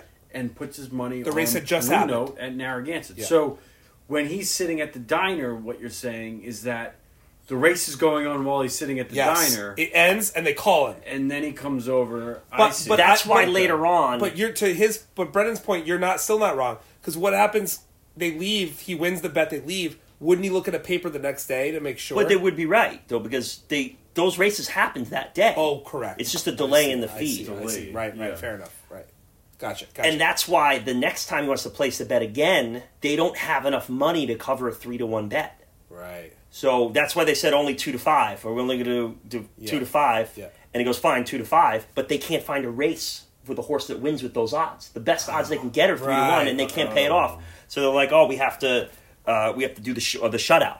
That's which which Where they the don't next- let him bet at where They all. don't, yeah, they have to. The guys cut him block him with the and he bets. doesn't get there in time. right. I see. That was so they do that on the fly. Okay, that makes sense. Ah, No, That's two. That's what I'm saying. This movie isn't that easy to follow if you don't know every detail of it. Right, or, and horse racing too. I, you know, I don't I don't know necessarily know, odds and how that works. I do have two kind of semi-major nitpicks Okay. with this, and one pertains to this. Don't you think he'd send someone in there on an off night or something just, Just to kind of scout the operations yeah. and see what they're doing? And if they go in and see that this is never running It's on a regular basis, yeah, and oh, it's only running. Now Yeah. maybe Hooker's explained to him that it's kind of an only a, a case by case, but then he would stake someone out and see that it's never running unless he's saying it. So that that's kind of one. Yeah. Someone as thorough as Lonnegan, you think that he would Yeah, I guess you have to suspend disbelief a at little some bit point. there. Yeah. Now we have this whole side plot going on here where uh, the lieutenant is trying. Lieutenant Snyder is trying to get Hooker. yeah, several times, right? Yeah, he's he's. I mean, he has him on the counterfeiting money or something like that. But you also have Lonnegan's crew trying to. unknowingly they're looking for the same person they're dealing with. Yes. yeah, yeah, Right. They're trying to. They're trying to whack him. Redford's now going to meet the squeeze on the side here at the diner, who we'll Loretta. find out more about as we go. Loretta, quote, Yeah, quote unquote. right. Loretta. He knows her as Loretta. This is going to now bring, bring me to my next nitpick here. So he's hiring these people to go after Hooker. They would have to know a description of him, right? course, or yeah. know who? Yeah, you How think. does he not know the description of him? I don't know. And also, I mean, they know where he lives. Why is he? Why is he still staying there? He knows they're after him, right? I guess the point is is that he's like he's asking his his heavy to put someone on it. So maybe there's a little bit of uh, yeah, there's a distance, like there's Yeah. a, a few people away from it. And he is the banker. He is like the he's not the guy who gets his hands dirty. So maybe he never sees what the grifter looks like. right, right. And you know, Because he is a low level grifter. That's the whole point. He's like, I can't let a low level nobody do this. So he is a nobody to some extent. and you're in the 1930s when pictures aren't That's right. commonplace. There's no, so wait, you couldn't look him up on the internet back then, Right. right, but e- but even so, it's not like all right, we got this grifter and it's you know a picture with Yeah. some sort of description. It's just like yeah, we we know who he is. We'll go get him. Until And you, know, meet him, by you the way, know. people look alike. It could, I mean, the guy could just resemble the same guy. You don't know who he is. He's using a different name. You know, right. But it's just that even even for his description to get past the heavy Floyd, you th- you know they're hiring this intricate assassin to to do to play as a double agent to take him out. It's just odd to me that he- he would that that would slip through the cracks. Those those two. Yeah. Right. Or, or that the clever assassin wouldn't be like, oh, you know, by the way, you've been hanging out with the mark. Yeah, right. He was just on a train with you. Yeah, But, yeah. You know, how did they never? How did those two points never meet? I don't know. I I, guess I, they get I also thought that, but then at the end of the day, I guess it's hard for us to really fully grasp how disconnected everyone is in the 1930s. Though. that's Like, right. Yeah. That's right. you know, there, there's just they're just don't have pictures of each other. Yeah. Now, now we have, we have an app that literally tells us that you know somebody that knows somebody that knows somebody in like Tallahassee. Right, yeah, like, Lonnegan's oh, got you on GPS. Yeah, I mean, you're done. Yeah. You're out. You know. The next title card here would be The Wire, and this is the the scene where we're going to now go to Western Union, and they're going to have to show Lonnegan the the operation from the Where, inside. they, where they're getting the information, basically. a fun little painting scene, you know, a Yeah. little sticky, you know, the flip flop the the picture on the desk. Yeah. Uh, half paint the guy's room again. Ray Walston's great in this too. He's just a great. He's he's a great bit guy in this movie. He whether the yes. whether he's reading off reading off the horse races or setting up the cards or half painting the room. and it's kind of a brilliant way they do it. Like I, I was just like, while I'm watching it, like, yeah, this would work. Like I get this. I get what they're doing here. Like I really like that scene. It's good. The best is when they're all done and they leave, and, and it's half painted. Half, not there, even half. Like walks Ah. half of the, half of one wall is painted. He's like, "Oh, come Meanwhile, on. and, and plus he he, got, he called the secretary and this whole spiel. And the guy's like, look at it, like what the what the fuck are they doing? Like what is this? and then he comes in and they're all gone. It's just like Right. in. Hold my calls for the rest of the day. Yeah, I gotta yeah. go. he's like What it's the hell are great. the painters doing in there? Yeah, really really well done. Convincing enough, right? Works. It does the job. But here, at least you have Lonnegan trying to be thorough. I Yeah, mean, he he's, is. He's saying, "I Yeah. want to know who your information, where your information's coming from." Listen, he's an expert dealing with other experts, and like they, they, they just have the upper hand at, at every every turn. they have a they have a deep roster that's focused in on everything that he's doing. Yeah. They know they Yeah. know his background, they know what he likes, they know what he goes for, they know what he asks for. Yeah. The FBI is now going to get involved here. It's another another little hand-eye trick that the, they're going to play with the audience here. Polk is the FBI agent, so they're going to pull in Redford and they're going to sit him down and and do the whole shtick there. Now, Agent Polk is is played by Dana Elcar, who was a reoccurring had a reoccurring character on MacGyver. okay, God. there you Yeah, go. Nice. He was he was MacGyver's best friend, Pete, also his boss. Just a so seeing him right away, it's a younger version of, of Pete, which MacGyver, if you've listened, you know, if anyone's listened to previous shows that I've been in, uh, specifically the Rocky episode, uh, MacGyver's was one of my favorite shows growing up. Um, so seeing him really brought things back. Crazy thing with him, with Dana Elcar, is that he later in life developed a degenerative eye disease and went blind. Oh. And it was while he was, while they were still filming MacGyver, and they kept the character on, uh, going through MacGyver, and they just had the character go blind in the show. Oh, okay. All right. So they did the uh, they had they used that to uh, life life reflecting the the script there. Right. Yeah, and if you are a fan of MacGyver or a fan of MacGruber, you can check out our Rocky episode where myself, Brendan here, and uh, Grant Z discussed uh, we discussed Rocky. We also took a little break to just do an episode of MacGyver and MacGruber too. It is our longest episode. Uh, we might have bit off a little more than we can chew for that one, but everything is timestamped there. For I, you to figure re- that out. I you really cast that episode well because I, I would be so annoyed if I had to sit through MacGyver MacGruber MacGruber talk. And it's Yeah. funny you say that as Chris does play a brief cameo in that episode. I think you're cackling in the background at one point. Oh, that was That's, yeah. that's what. I was gonna say. You did sit through it. I was. I did. I did. But well, I, oh, he took off. Though. I took. I left at some point. We mentioned a little bit about the next one, which is the shutout, and this was the coolest of these three for me, just because I loved the the movement. Having to be at the right place at the right time, and having the two guys cut him in line Yeah. at the right time, and And you see him almost. He tries to cut them, and Yeah, then and they gets- just shoulder him out. Shouldered out. yeah, and it shows you how how precise these guys are with their timing. yeah. and it's not done in an impossible eye rolling all right kind of way like no it's done Oh, no. like really like brilliantly. craftily. Yeah, I, I was like, oh, they they like to a second. Like as he goes to place the bet, they the announcer starts to go off, and he's like, no, I can't take it anymore. great Race hand started. signals great Yeah. buzzers they do a, they do a very yeah. nice job of all that really awesome. more robert shaw being completely impatient too because now he's waiting on line to get the bet and they're cutting off you're just waiting for this guy to just explode Yeah. uh just just lo- loved all of that the idea is they show him that he the horse did win. That was the important Yes, thing. right. He didn't get the bet. You in, saw that but if the he horse did won. get it in time, he would have won. Yeah. Now they don't have to pay him out. Is the key part there because they're running low. because on, they can't. They're running low yeah, on dough. Yeah, exactly. We didn't mention though the the diner scene before this, where right. they're coming to kill him.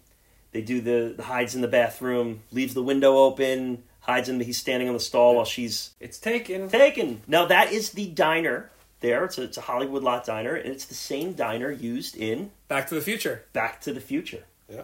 That uh, It's where, the diner where, Marty meets, meets, his, dad. the first time. Is that right? Yeah.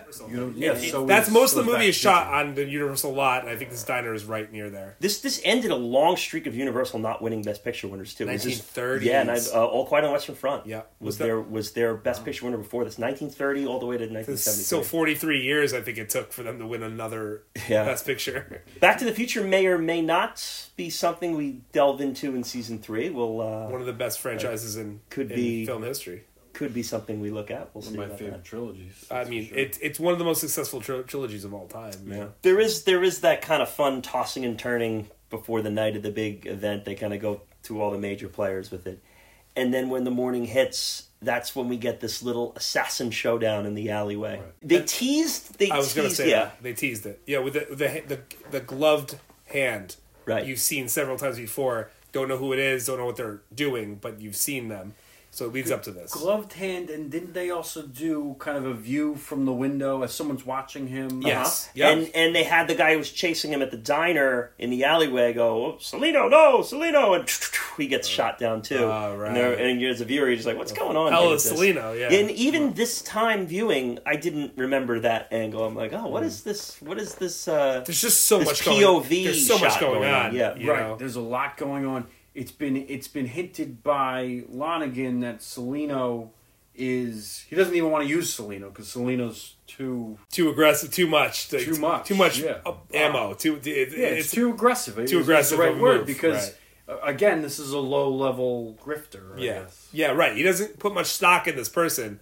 He just needs to get rid of them because they're going to make it look bad. Right. You know? yeah. So he sees Loretta coming at him the next morning in the alleyway, and then there's another guy we saw prepping his gun, So the thought is that the guy behind him is the guy after him. It's Salino. and they play a little trick on you there. And he has just brilliant marksmanship here with his handgun.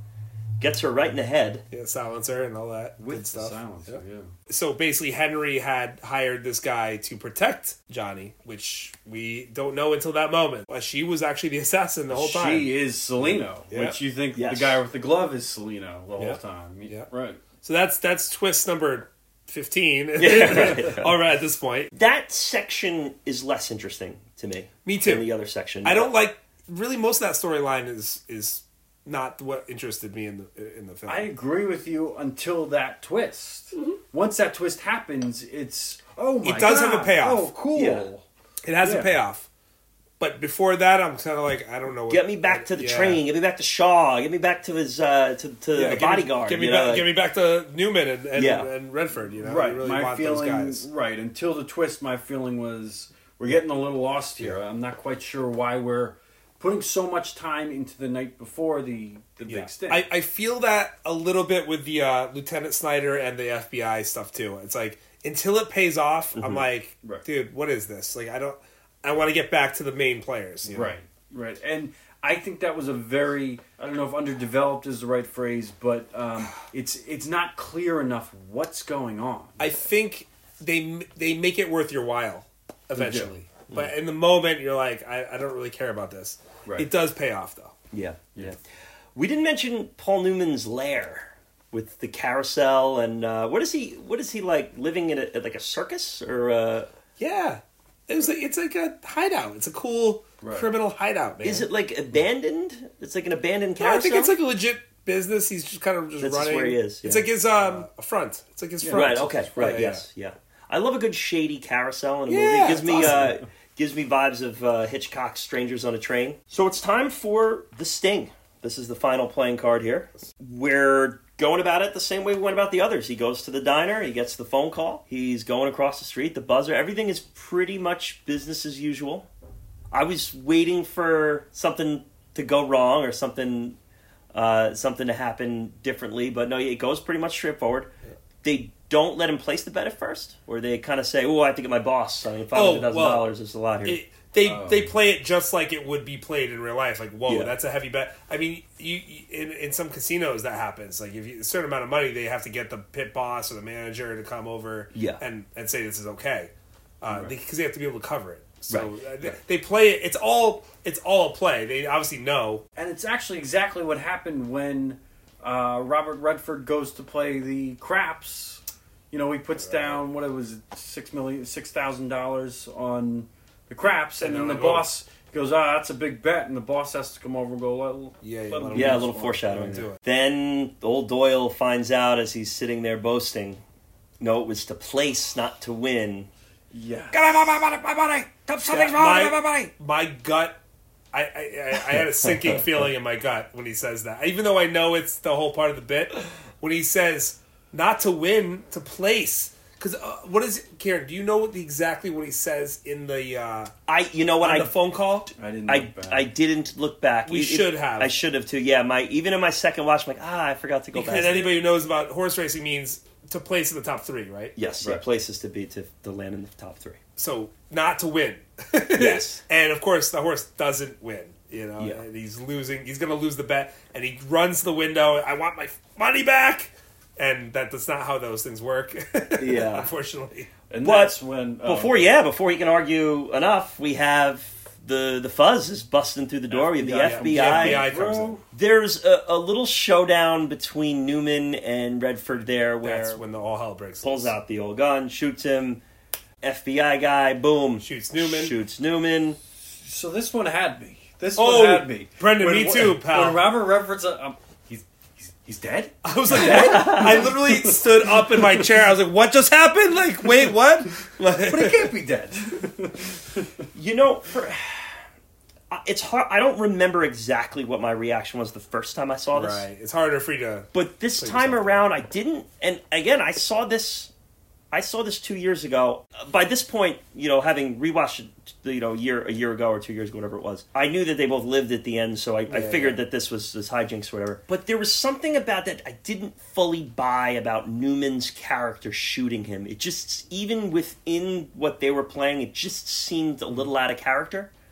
I didn't think they sold that enough. I got both of you guys, so maybe they maybe they did. And And the end of the day, it's not about getting us. It's about getting Lonnegan. Lonnegan. Because Well, they- Lonnegan, you know, they have That's all they have to do is Yeah. get him. Lonnegan They have needs to think that they're dead. But if you guys both thought that Redford was dead, For like a second. And then Yeah. I was like, wait a minute, yeah, yeah. I- I was like, wait. That's this because well you know what happened was i and we we missed this but there was a point where redford is getting ready for the the thing and he and he takes the bullet it looked like a bullet i thought it was a bullet he bites it and he does something with it uh in a scene before oh, I missed that. oh really Yeah, the, Okay. the blood I capsule. the, the blood capsule Yeah. and he puts it in his pocket and i was like i didn't know what it was i didn't know what he was doing when I, they're both down on the floor and i was like oh the, the thing he So they in his give you some clues it, in there. and, and they give you clues you know, I freaked out first, Yeah, yeah. and then I was like, wait a minute. Yeah, you yeah. know, there's something more. And here. then what? It's uh, uh Newman just kind of opens his eyes slowly, right? It kind Yep. of like, oh. and and you, you love how Doyle Lonnegan's like front row to all this, and he's watching some shooters. So it's like, oh shit, yeah, and, then- shit's and the going down here. The oh my lieutenant goodness. screws him. He's like, my fucking hundred thousands in there. And Yeah. he's like, yeah, yeah. There's dead people in there. You you like you Yeah. don't want to be there at all. Like, get out of here. Right. Where does Doyle Lonnegan go from here, though? I mean, th- I think he'll be fine. yeah, yeah, but does he I check think. in on them again, though? Does he? They're dead. is the next step? Check here? in how They're they're, they, they're gonna break everything Yeah. down and they're gone. They're That's never why gonna they see him killed again. each other. And I think when the feds show up, that's uh Yeah, you're not checking on we're at, we're getting out of town yeah. here. That's, That's like right. they're not looking at me. Thank God, because Yeah, I the yeah. last thing I need is feds. I think me. I think Lonnegan ultimately is probably okay. Yeah. he has an infrastructure of criminal maniacs, and, and he'll Yeah. be okay. And tho- those guys have that attitude: is I made it once, I'll make it again. right. You know, Yeah, That's right. Yeah, but I don't think you go back because, like you said, the FBI is all over the place. You're not. Forget it. you he's know? probably out of Chicago. and by the time he figures it out, they'll all be gone. and he's not from Chicago. He's from New York. He's from New Right. York, where they said uh, he says he's from Five Points, but he's originally from Forest Hills. right. Yeah. Uh, Forest Hills is a is a key uh, train stop here on the Long Island I- Railroad. It's yeah, like the Forest one right Hills, before yeah. you get to the Right. city. yep. Yep.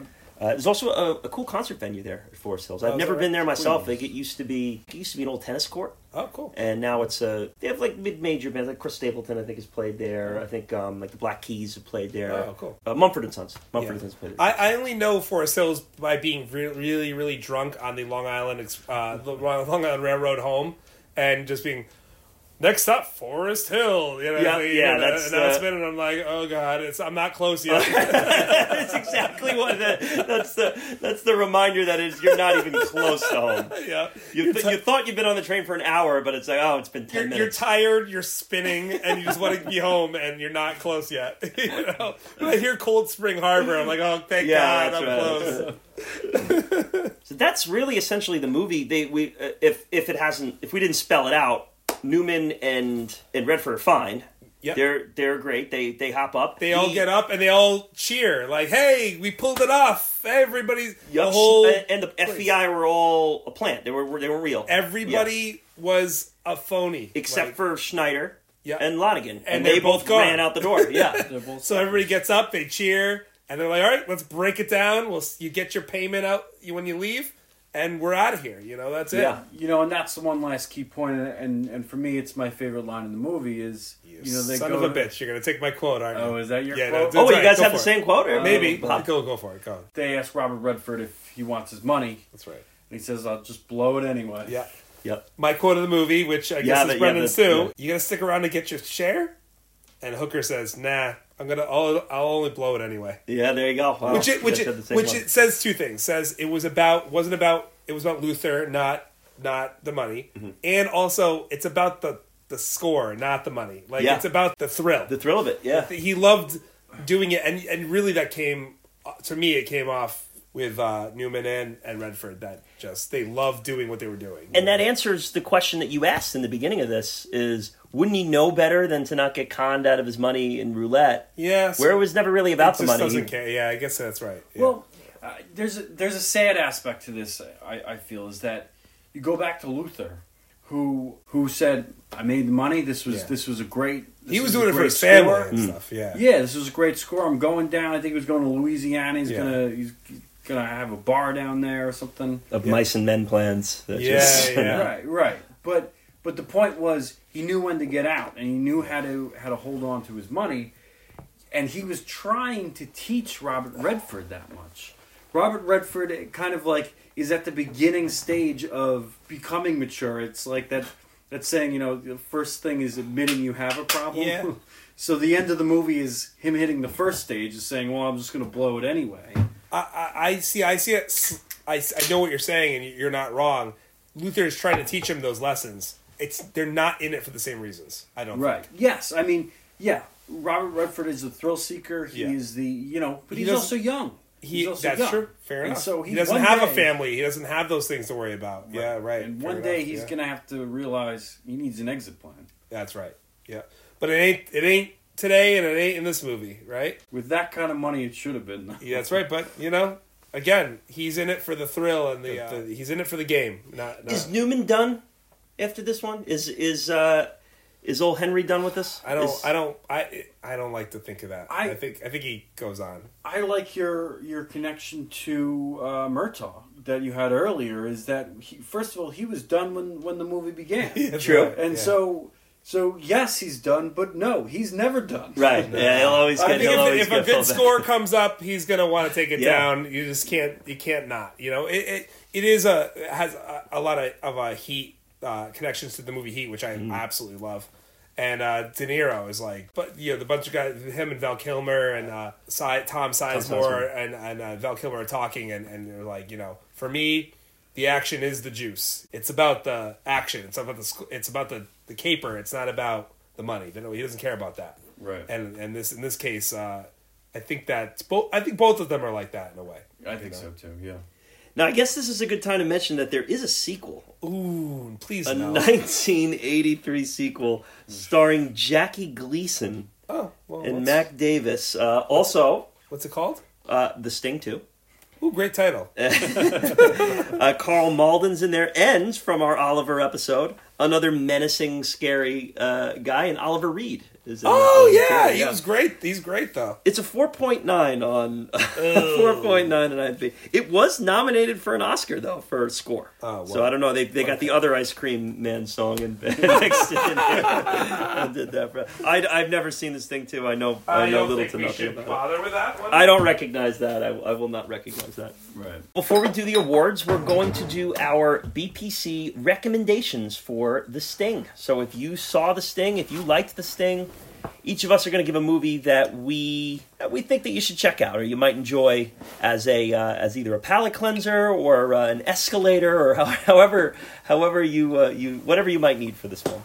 So, Brendan, do you want to go first? Uh, sure. It's a movie that I uh, mentioned earlier in the show. Matchstick Men is is what I uh, would recommend. Good movie, man. Um, early two thousands, I believe. It's uh, Nicolas Cage. Believe it or not, not one of my favorite actors, but he has a great. This is um, one of his good ones. This yeah. is one of his good ones. Sam Rockwell is also and in he's it. awesome in it. Yeah. Really, Sam Rockwell is always Yeah. awesome.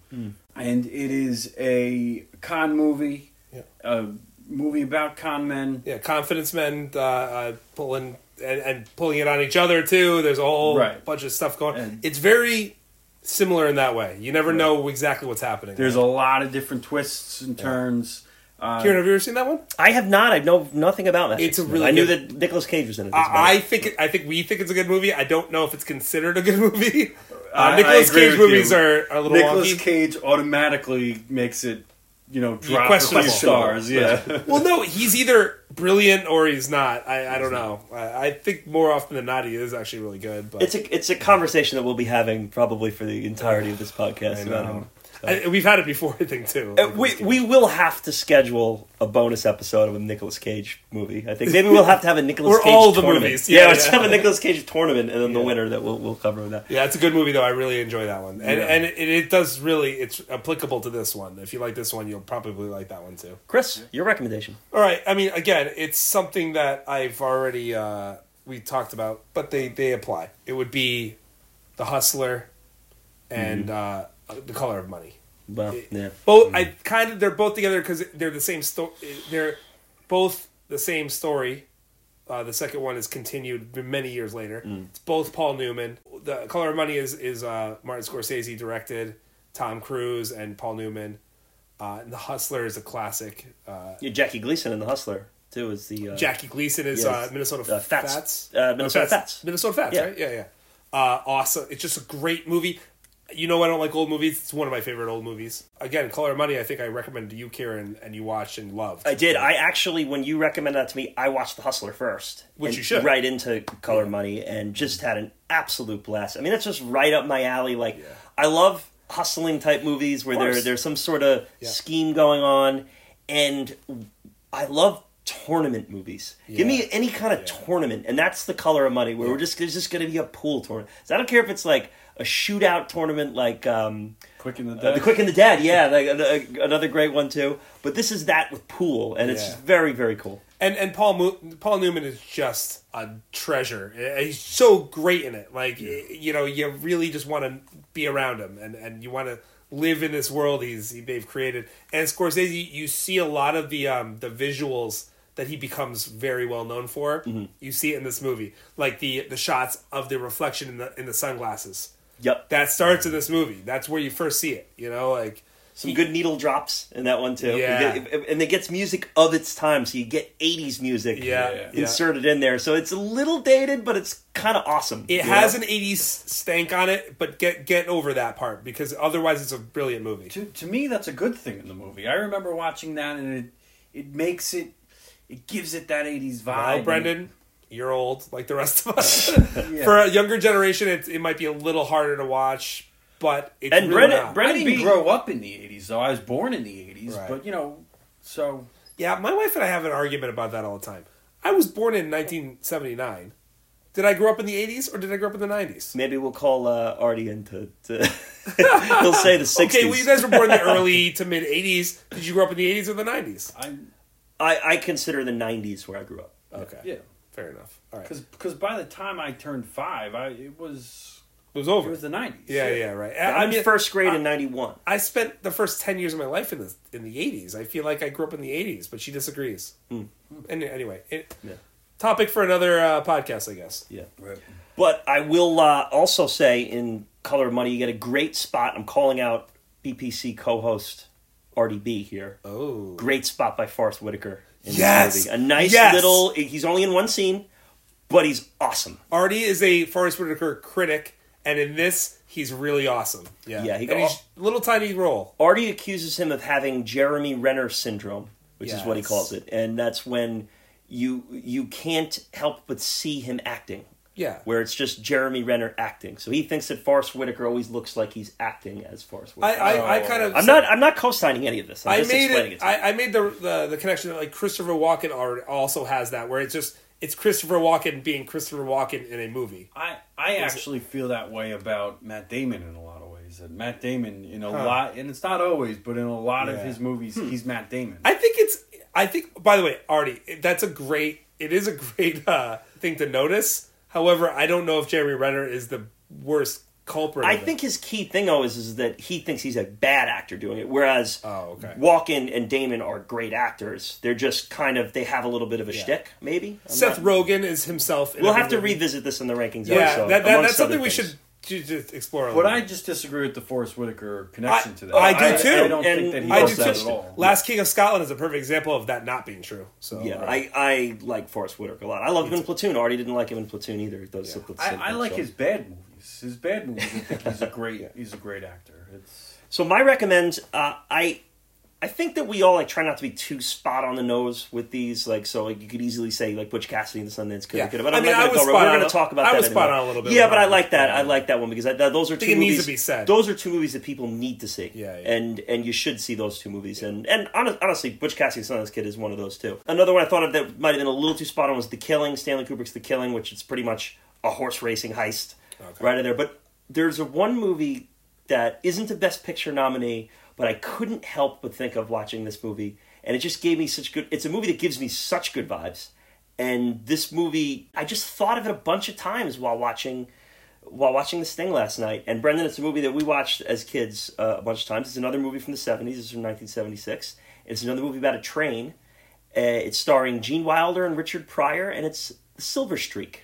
Oh man. Oh, Uh, a, a Okay. buddy flick, a buddy flick. It's Pryor and Wilder. I've never seen that movie. A, Oh, a it's good one. A Really? good one. They've had uh, Oh, a cool. couple together. Those two. Basically, a guy is is on a train going across the country. I think the train is headed to Chicago.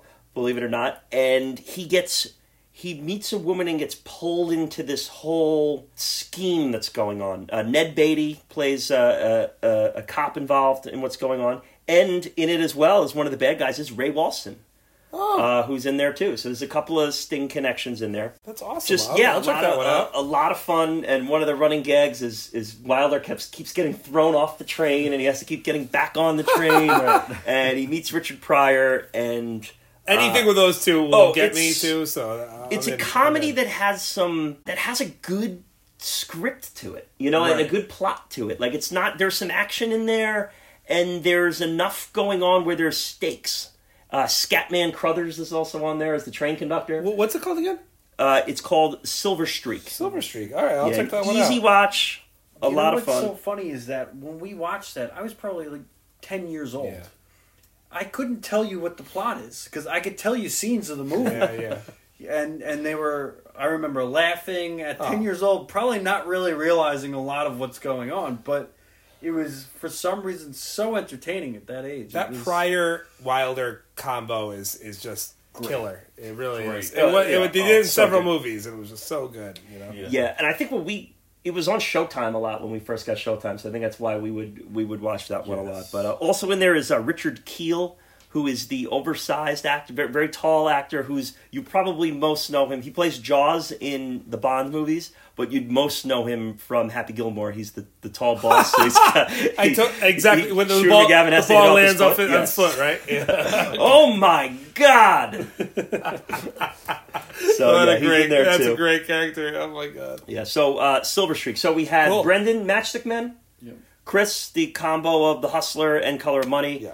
And I have Silver Streak. Uh, cool. I'm interested in that one. I'll, Yeah, check a lot of fun. Yeah, cool.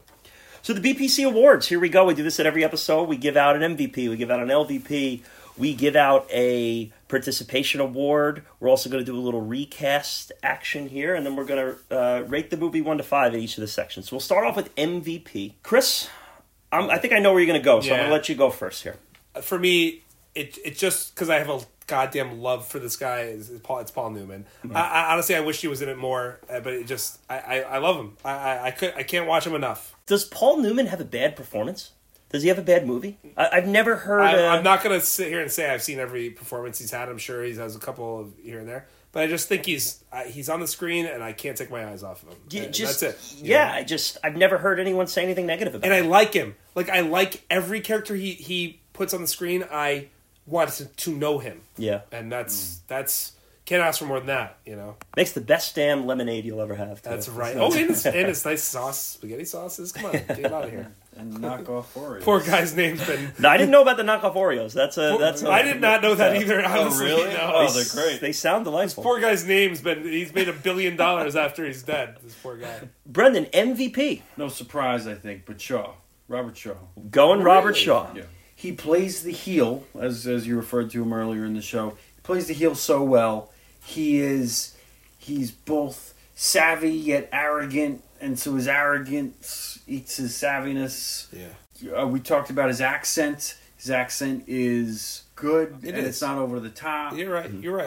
Um, he just so perfectly plays uh, the heel, and without him, the movie's the movie I think really it could have gone horribly wrong in a different actor's uh, uh, hands too. Yeah. I think he could have gone over the top, and it would have been not good. I am going to also go with Robert Shaw here. Really? Uh, Wow. Yes, I, I did think of Redford. That would be an interesting three-person split there if if I went that route. But Yeah. um, the reason why I, I went think with we're Shaw, I think we're right not to go with him though. I don't I don't Yeah. think he's the best part of the movie. Right. I think he agree. works. It's fine, but it's not the best part. yeah, a- and Hmm. I I I want to say that maybe my first viewings in this, I probably would have gone to Red. This time around, Shaw's just the most interesting part of this movie. Like his performance is it's nuanced, and I can't take my eyes off it. I love Newman and Redford. I love them together. I love them apart. Oh, their chemistry's Oh, they're undeniable. fantastic, Yeah. and they're doing what they're doing, and I have no complaints or or disregard to them whatsoever. I think they're fantastic, but they were going to do what they were going to do, and this movie was going to be that anyway. Yeah, that buddy movie. It's going to be that. This yeah. added an extra thing to it, and Brendan, like you said, without him, that could have been a very numb part of this movie, where it's just a typical foil who no one thinks is going to get a. He's just he's there to, to just take the Yeah. job and and and go down one two three. But Robert Shaw creates an entity here that's like you think right up into the end that he's going to find his way out of this thing somehow, and just. I I loved him in it. I absolutely loved him in it. It's a, it's a oddly dialed down performance Yeah. in some ways. I, I said that. He has his yeah. explosions. He has his over the top explosions. But that, There's they're no- more effective because he's held held back in other areas. That, and that's the beauty of the character is that he is this this pristine mobster, which is almost an oxymoron. But um, oh, yeah, he has res- has Yeah. respect for things. Right. He dresses a certain way. You wear a tie. You know. so he is Yeah. withdrawn so that he can assimilate himself into society and yet still be a mobster. Yeah. Well, I think he has values, certain values that he holds, Sure. and that makes him a more complicated character. you know? It- and I think something I was going to say about him, but now I'm thinking about it even more. I don't think he has a throwaway line in this movie. I think every line he says is interesting enough to the viewer for them to hold in and say, "Oh, what's he going to say next?" And I think that's an important quality of a good villain. You Yeah, want I mean, the that's, villain. that's that's the writing too. I mean, that's there's part of it's Yeah. not all him. He Well, de- he mm, he delivered yes. it appropriately. Right. However, some of those lines on paper may not have been as interesting if someone else delivered. them. Correct. I, Right. No, I agree. I think our MVPs work well together because I think the two of them together were fucking dynamite. Like Yeah. Oh. that's the best parts of the movie are those two interacting together. That Yeah, was the that best parts of the train movie. poker scene is Yeah. is got to be one of the best scenes in the movie. I mean, it's It certainly Yeah, is. and Yeah, I agree. and Redford's involvement in that is interesting too. It's it's Yeah. it is that's that's Newman and Shaw, but Redford then coming in creates that extra interesting Yeah. layer too. No, I mean, so, listen, we're not taking away from Re- Redford. We're just saying yeah. those were the two strongest. And uh, and listen, things in- at the end of the day, people in this is the best picture cast episode, and how are we not going to give Robert Shaw some love here? You know, like, We- let's give him some we, hardware. I mean, we love the, the. I mean, he's again one of my favorite actors of all time. yes, He's I'm, awesome. I'm with it. I'm with it. LVP, interesting real- one real here. hard. Always tricky. It's always probably the, the trickiest one.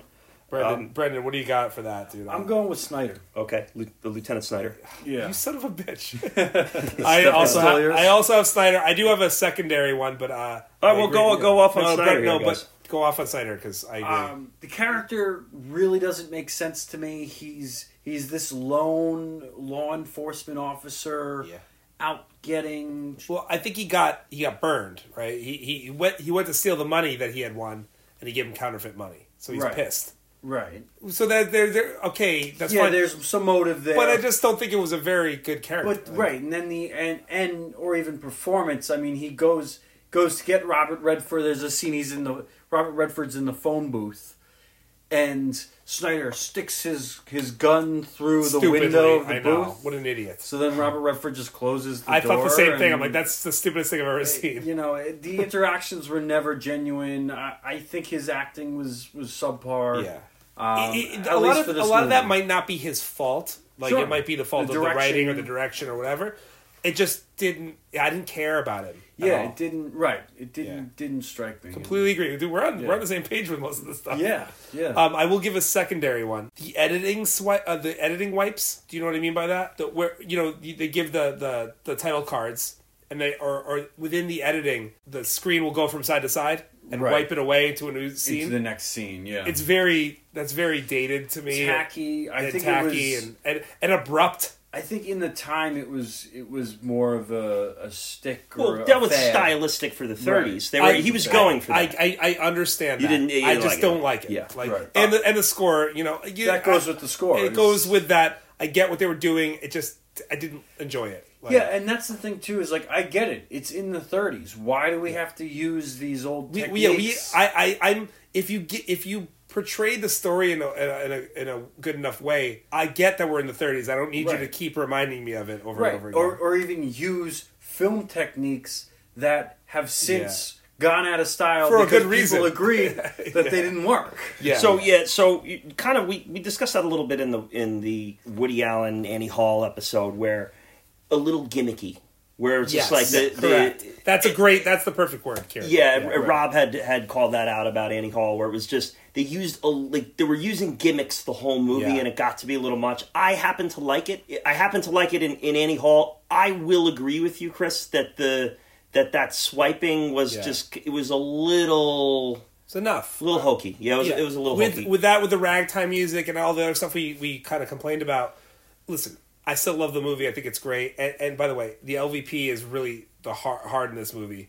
So we, I think we love it. It doesn't matter. I, I I love it. I'm just saying that those are my least favorite parts of it. Right, you're you're picking a weak part of a really good movie. Exactly. I think Yeah. you were doing this. I mean, we're literally Yeah. picking the same thing basically. Right. So, what do you think? Kieran? So my LVP is this is going to be a, this is going to be similar to what I did last week with in The Godfather, but it and I think that this knock ultimately goes on the the writer, but I'm going with the character Billy, which play uh, played by Eileen Brennan. I know you liked her, Chris. I did. Um, I just I wish there was more for her to do, yeah, I, I I- agree with that. you know, with and- that. it's not her fault. and I just thought that that ca- that character had an opportunity for more value. Yeah. Yep. And it just it didn't happen. You I know, think the actress had nothing to do with it. I think it was the pe- it was not. She wasn't given enough. Like, yeah, and Right. and you know, it's like you're, you're going into a game and you're excited this person's on your team, and they're out there skating around in the ice, and at the end you're looking at the box and you're like, well, did they even play today? Like what? Like it? Where, you know, what was her time on ice here? I'm gonna this? keep doing this eh, only because it's the the movie I can think of that has the same similar story and also a similar huge cast. Ocean's Eleven. Okay. has a huge cast. They do a good job of giving enough time to each character so you understand what their purpose is and what their value is in the, on the team.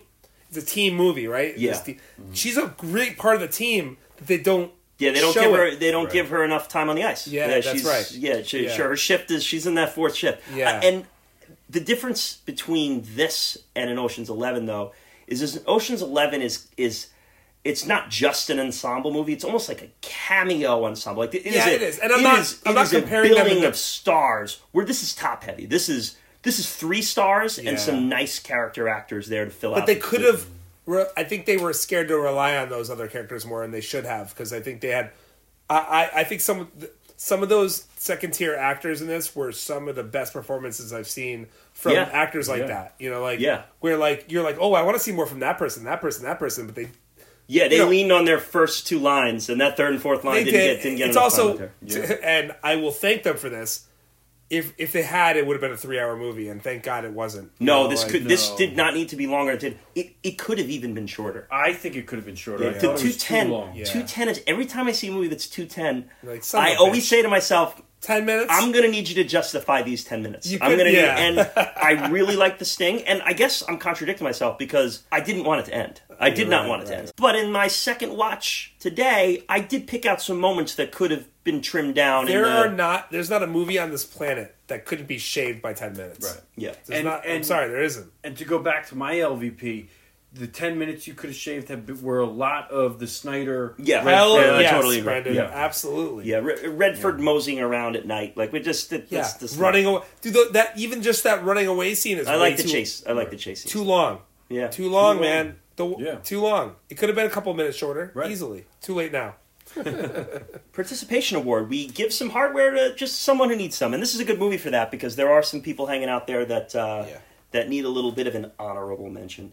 Uh, I'll go first. Uh, Ray Walston reading Absolutely. off those uh, rapid reading off those Awesome. those things. He things. could have done that in real life. Yeah, yeah. Right? Right. He right. could have done that. In his job. Could have been his job. fantastic. It was Absolutely awesome. fantastic. Uh, a a within the movie, a real a real tough job and thankless role where you gotta you have to rattle this off and act like a pro and sound like something. How do you acquire that skill? You almost forget that it's not real. Like it Yeah. sounds like a real one you've heard. You know. Awesome. Great voice. Yeah. Loved the loved his whole presence in this movie. He was just fantastic. So Yep. Awesome. that's that's my participation award. Ray Walston as J.J. Singleton. Hey, supporting the Star Trek characters, I love that. I'm going with uh, Dana Elcar, the uh, FBI agent, Doing your MacGyver shout out. doing my Cool. MacGyver shout out. I think, yeah, I think he was good in, in what he had to hold. I kind of wished his character was a little more explained. I mean, he was popped in there. There was a good payoff in the end, but but yeah, participation Yeah, no. award totally. you you kind of were like, uh, I, I don't care about this so much, Exactly. and then they pay it off, and you're like, oh, that's awesome. Like I didn't realize that he would be so important Yes. at the end. right, you know? that he's in on it all. Yeah, he's not really an FBI agent. I'll say too, where the Snyder character was a bit. I don't, I don't like using the word boring, but it was kind of like he was a little uninteresting at times. The there was some charisma to the Polk character. The FBI had a little. He, he drew you in a, Yes. a little more than No. than the other guy did. Yeah. I didn't. I wasn't as hard on on Charles uh, Durning as as Snyder as you guys were. He was a candidate for LVP for me. He was in the in the list. I don't think either one of us are saying he was bad. I think because I I just don't just think watched. cared like that. Right, much. his acting Yeah. was a bit His his role. The role was yeah, not Yeah, was a yeah. I think that's that's a, there's a distinction there. I think because I just watched Dog Day Afternoon for the first time and recognized him, I got a little excited. Well, and there, you know, maybe I that, that might have been. you it. know I love that Yeah, movie. yeah, so, that is a good one. Uh, have you seen Chris, uh, I have Brendan? Have you seen? No, it's it's, I it's a good one. to seen check that. out. Dog Day Afternoon is one you you got. Another bank bank uh, bank hostages and and that whole like I love a good hostage movie. I you like know, that. Absolutely. the negotiator with uh, with Ooh. Samuel L. That's and an Pacino instant is- classic. And Pacino is just phenomenal. I don't know, Oh it's yes, just an Pacino. all-time, it's Pacino, all-time top of this role. game. Chris, participation award. All right, I'm gonna go with Harold Gould, uh, Gould. Sorry, Harold Gould, who played Kid Twist. Kid Twist. I just thought he was awesome. Honestly, I don't know. I don't know that actor before this. I really just thought he nailed that elder statesman of the con men. You know, that guy who's got the whole thing under control.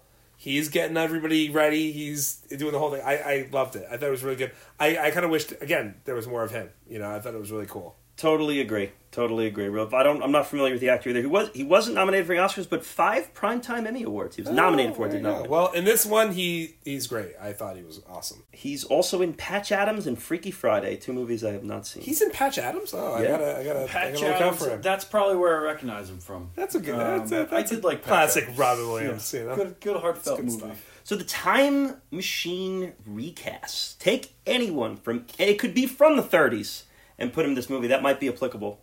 One of our our uh, members of the Broadway Melody. Probably not. We're gonna probably leave them in, in the Broadway Yeah. Melody. Uh, it could be someone from today. Put them in this movie. Any character. Put them in the Time Machine. Put them in Bill and Ted's phone booth. Zap them into this movie. Chris, would you like to go first? Oh, I would because you're gonna you're gonna love this, Kieran. I think you're gonna love mine too. I did this for you. I did mine for you. So, Really? yes, this is like Okay. a it's like a secret Santa. Do we- BPC's secret Can Santa. you imagine if we do the same one? No, we didn't. If if you did it for me, it's not the same one. Okay. Yeah. So I'm recasting Floyd. So Lonnegan's number two. Got Okay. And I'm putting in Paul Ben Victor. You know who that is? Okay. You don't know who that is. No. You do know who that is. Okay. You want to know who it is? Who is it? He plays Spiros Vondestil Yes. from The Wire. From The Wire.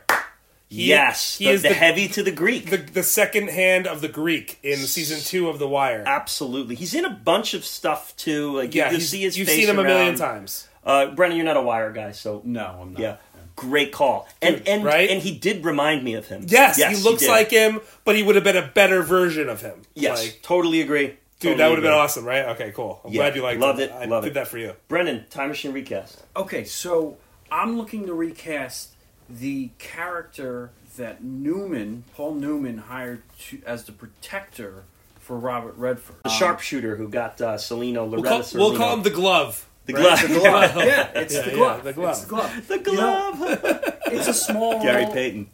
It's a small role. It's, That's right. The glove. the glove. That's right, Gary Payton. now, now this this this might be a controversial recast. I I like it. I think I think the actor is one who carries a little bit of a mystique and uh, mysterious qualities to himself. I'll just say Jason Momoa is is what I want to Oh, yeah. put in there. Well, Um, I mean, he just snapped your neck. Though. Very large character in that role. well, That'd be cool. But if you were going to get a protector, wouldn't you have Yeah, Jason yeah. Momo- Yeah. Oh, wow. Okay. Yeah, he ain't exactly sneaking around. I don't think. But Yeah. uh, he, he'll definitely snap your neck before you know what's going on. That's awesome. Now, how many Samoans are walking around in the 1930s Chicago? But you know, Is Yeah, wow. Yeah, I guess he is Samoan, right? Oh, jeez. good one. Good one. Okay. Uh, all right. So, Chris, I have mine for you now. Okay, cool. You're gonna love this one. Okay, okay, love. I'm excited. because it's one of your favorite movies that, that, that he, Awesome. this guy's in. right. So I am going to recast. Uh, I'm sorry, Brendan. He was your honorable mention, and it's nothing on him. It's just this guy would fit into this role. Polk, the FBI agent. Yeah. So the actor's name Yeah. fr- from MacGyver is. Uh, we'll give him some love by saying his name one more time. Dana Eklar or Okay. Elcar. Okay. So FBI agent Polk. We're going to replace him with character actor John Carroll Lynch. Oh From, yes, uh, Chris from Zodiac. Your From Zodiac movie. and Wow. and Fargo and Fargo. a million in Trial of. Chicago Seven, most recently. Chicago Seven. He was in this episode year. of Burn Notice, of course. too. Okay, whatever you say. And, Uh, and if yes. anyone's ever seen the Halle Berry movie Gothika, he's also in that. Yes, Oh, I've that. okay, yeah. I Yeah. love him so much. The- Would fit right into that FBI role. I think Awesome. would do because he can he can play like the that kind of heavy, angry, Yeah. getting involved FBI, a and then turn quick into the And to be hey, goof. it was all in. Yeah. Yes. Oh God, that would have Yep. been good. Yeah, yeah. You Yeah. know, who, Kieran. You know who the other guy was thinking in that exact role is the guy from the Night of. He's the cop in the Night of. Yes, he was in. Uh, we talked about him in Yes. the Birdman. Uh, yes, he's camp. In, is he Uh, in Birdman? He's in Birdman. He plays like the very briefly. He plays like the homeless guy. In, uh, Oh, in, he's and he's in- an outsider too. Um, Outsider yeah. is the other one he's in. That would have been a cool one too, in that exact role. Like same thing. Although he's not as funny. I think you nailed it. I think you nailed it though. Like Uh, I would like I would like him in that one too. yeah, I think we just geeked. Because all right, guys, we just geeked out for a second. That's what we do. That's what we do here. Bill Camp. Bill Camp Bill would have been awesome too. Uh, uh, Bill Camp, Kieran. Bill Camp might have been a good, Queen's Gambit too. and he was in Queen's Gambit. Yeah. Bill Camp might have been a good uh, version of Lieutenant Snyder. Yep, that could have been a good recast. Maybe we put both of the all Yeah. of them in. Scene of the movie. What was your fa- your favorite scene in this movie? I mean, I hinted at mine. If you take another one, I'm gonna. No, it's all right. Go. go. It's, go. it's probably I the mean, same. I think I think the best scene of the movie, hands down, is the poker scene Yeah. on the mm-hmm. train. I mean, think that's- I agree. I yes, Because same that's a thing. tough you took, one to you took it again, you son of a bitch. I, But I have that as mine too. Yeah, I- so that's a okay. clean sweep. We sweep. all there. agree. Yeah, I that mean, just, that's- just unbelievable cinema. It's, the it's the only, it's the point where my eyes were like glued to the screen. so engaging. it, it really is the point of the movie where I'm like, okay, I'm all in on this now. I I'm not. You know how it is in 2021. Your phone is out. The Mm-hmm. things are going on in your house. At that point, I was like, my phone's away. I'm I'm in on this. That that was the the time. You know what's great too is is before that scene when they're talking about what Shaw's flaws are, poker comes up and Newman just gets this like little Yeah. like snicker. He goes, Yeah. "Oh, poker, eh?" Yeah. Like- Yeah, and He I, plays poker and he cheats. Yeah, and he cheats. Yeah. Even the scene before, like you said, with the uh, the hand, the the, the card Yeah, shuffling, yep. and that Yeah. leading The hand up to that is just. I just I was all in Yep. uh, at that point. Totally agree. you know? To- But but but my point to th- the previous scene where he's oh poker, eh? It's you're kind of like what's what's he so happy about, and then you see that it's not just his card playing, not just Yeah. his cheating, but it's everything he throws into it. Yep. Pretending to be drunk, not wearing a tie, acting like just a, a debaucherous asshole. You see, you see his joy in what he's doing Right. in that scene. Yeah. he's he's enjoying every aspect. He he's enjoying fucking these people over. Yeah, and that's his game. That's he can That's he what can he does. he can do that. This is Poker, what he does. Boom, in. Like anybody who you know who loves what they do gets to that point where that you see the joy in their face when they're doing it. This that's what you see in the scene, and and, and he Newman plays it brilliantly. It's How- a great scene. How are you guys at poker? Uh, How are your- Kieran, I think you know how I am at poker. Not very good. Not so good. I know how to play. Okay. we'll leave it at that. I no, I, I I know the game. I know the game. Right. I'm not. Uh, I'm not a great player. I apparently people my face is expressive, and that's not great. So uh, not good. And I if would, I would say the, the the BPC skilled poker players are probably myself. you, Uh, RDB can play pretty good though. He's he gets a little uh, he gets a little in his own way sometimes. yeah, I was gonna say. I, Yeah. I- leaving that one in. I'm for not. him. I don't. Mm, Joey Joey R is also a uh, a, a very solid poker yeah, player. that's He's- that's he's a, been around. Grant. No, no poker. I don't know about Grant. I've never pl- I've never played with Grant, Interesting. but uh, I know Joey. I played I with think- Joey. I think me, Gra- Joey R and, and RDB used to be in a regular. Grant poker. had, definitely has the intelligence to know the game well. I just I wonder if he's like his person, like if he, if he can Bluff. bluff and like I, I that's Yeah. what I'm not good at. I can't do that. So I We'll wonder. have to we'll have to throw down for a BPC. Grant doesn't strike me as a liar. Yeah, yeah. you, Yeah. Gra- uh, Kieran is a very skilled liar. I, I've lost Oh, lots of money to him. That's not true. uh, well, in, in, in the poker world, In the poker world, for sure. Yeah, I'm a better tournament player than like a like a cash game player. Like I'm, I'm Yeah. pretty good with like budgeting what I have and and Yeah. knowing when when it's time to take the risks. And, and I've, I've placed pretty high. in One thing you have to know about Kieran, casino he, he doesn't like to lose a lot of money. Oh, So yeah, that's a big part that's a big Big motivation. part of it. Well, we'll have to throw down on a ten dollar game. Yeah, yeah. I, I, I've learned my lesson. I, I don't go to his games anymore. I do want to say, as far as scenes of the movie goes, I do like to when I haven't because though I've seen every Best Picture winner, I haven't seen them all recently. Mm-hmm. And when there's a gap, I like to think of what's the scene that sticks out to me. You know, I saw it ten years ago, but when I think of the Sting, what do I remember? And in that gap, the scene that I will say that I remembered was the opening scene with Luther. And the, the fake stabbing and him conning that. That's, that right? That's the first place my mind went to with the Sting. I don't know Uh, if that's was that- where what I would remember uh, from it ten years from now. Yeah, but for some reason that was just kind of the. the, the Uh, I will place. say my uncle when I talked to my uncle and I told him, "Hey, I'm I'm watching this thing and I'm doing the podcast." He did the um, the finger on the nose at the end. Do you know Wow. what I'm talking about? Yeah, where he gives him the whole hey, the, he put the the index finger on their nose, like hey, we got him, you know. interesting. And that I guess that that's the key thing that everybody knows about that movie is that finger on the nose Oh, thing. that's where that comes from. Yeah, that's where that comes from. Yeah, Oh, wow. Yep. Interesting. Uh, did, hey, Kieran, did, before we go to uh, the ratings, did you want to go through any? There's a couple of trivia uh, things that. Yeah, what else did you have? This is the time. to uh, Let's do it. Yeah. Uh, about Robert Shaw and his limp. Did anybody talk about Oh, we limp? didn't. And and Brendan, this plays into your uh, sick and injured and still killing it category. the the off the Right. off Oh, used that's a great category. Can the we, off can we used do Brendan that? B category there because there were a couple in this movie, right? Yeah. yeah. Well, the one I know is it was Shaw, uh, Robert Shaw hurt his knee before the filming, and you know, obviously, he was injured. Incorporated into That the character. That's why he's character. limping in the entire movie. It he he just made it part of his character.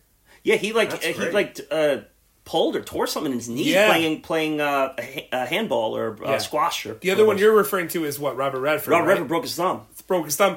There is some weird hand shit with Robert Redford in this movie. Yeah. Really? like his thumb is up a lot. Yeah, the doctors want to put him in a cast, and he said, "I can't wear a cast and film in a movie." So Yeah. you'll see him eating with a fork with his four fingers without a thumb at one point in the movie. Yeah, it's weird. Yeah, so you have two of the main guys injured and still killing it. Yeah. Injured. That's a great still killing category. Brendan sick, B's injured and still killing an award. That, that's awesome. It's the off-given award. And then- Um, the other thing that stood out to me that I didn't know is this is Robert Redford's only Oscar-nominated role. That's crazy. I thought that's for crazy. sure he had to go. We he's been nominated as director and he's won as director, so I think that's where you, you get confused a few times. But Wi- You know what the first movie I've ever seen Robert Redford in was? This is embarrassing. Indecent propos- proposal. oh, I don't know much I've about never that. seen Do you know? You know that movie? What Is that Glenn Close? No, that's Demi Moore and Woody Harrelson, and Robert Red- Redford is the one that offers them a million dollars to sleep with his, his wife. Oh wow. And that's yeah, the Woody first, Harrelson. Yeah, Oliver Platt. There you go, an Oliver Platt one. Billy Yeah. Bob Thornton. Yeah, uh, really fucked up movie. Yeah.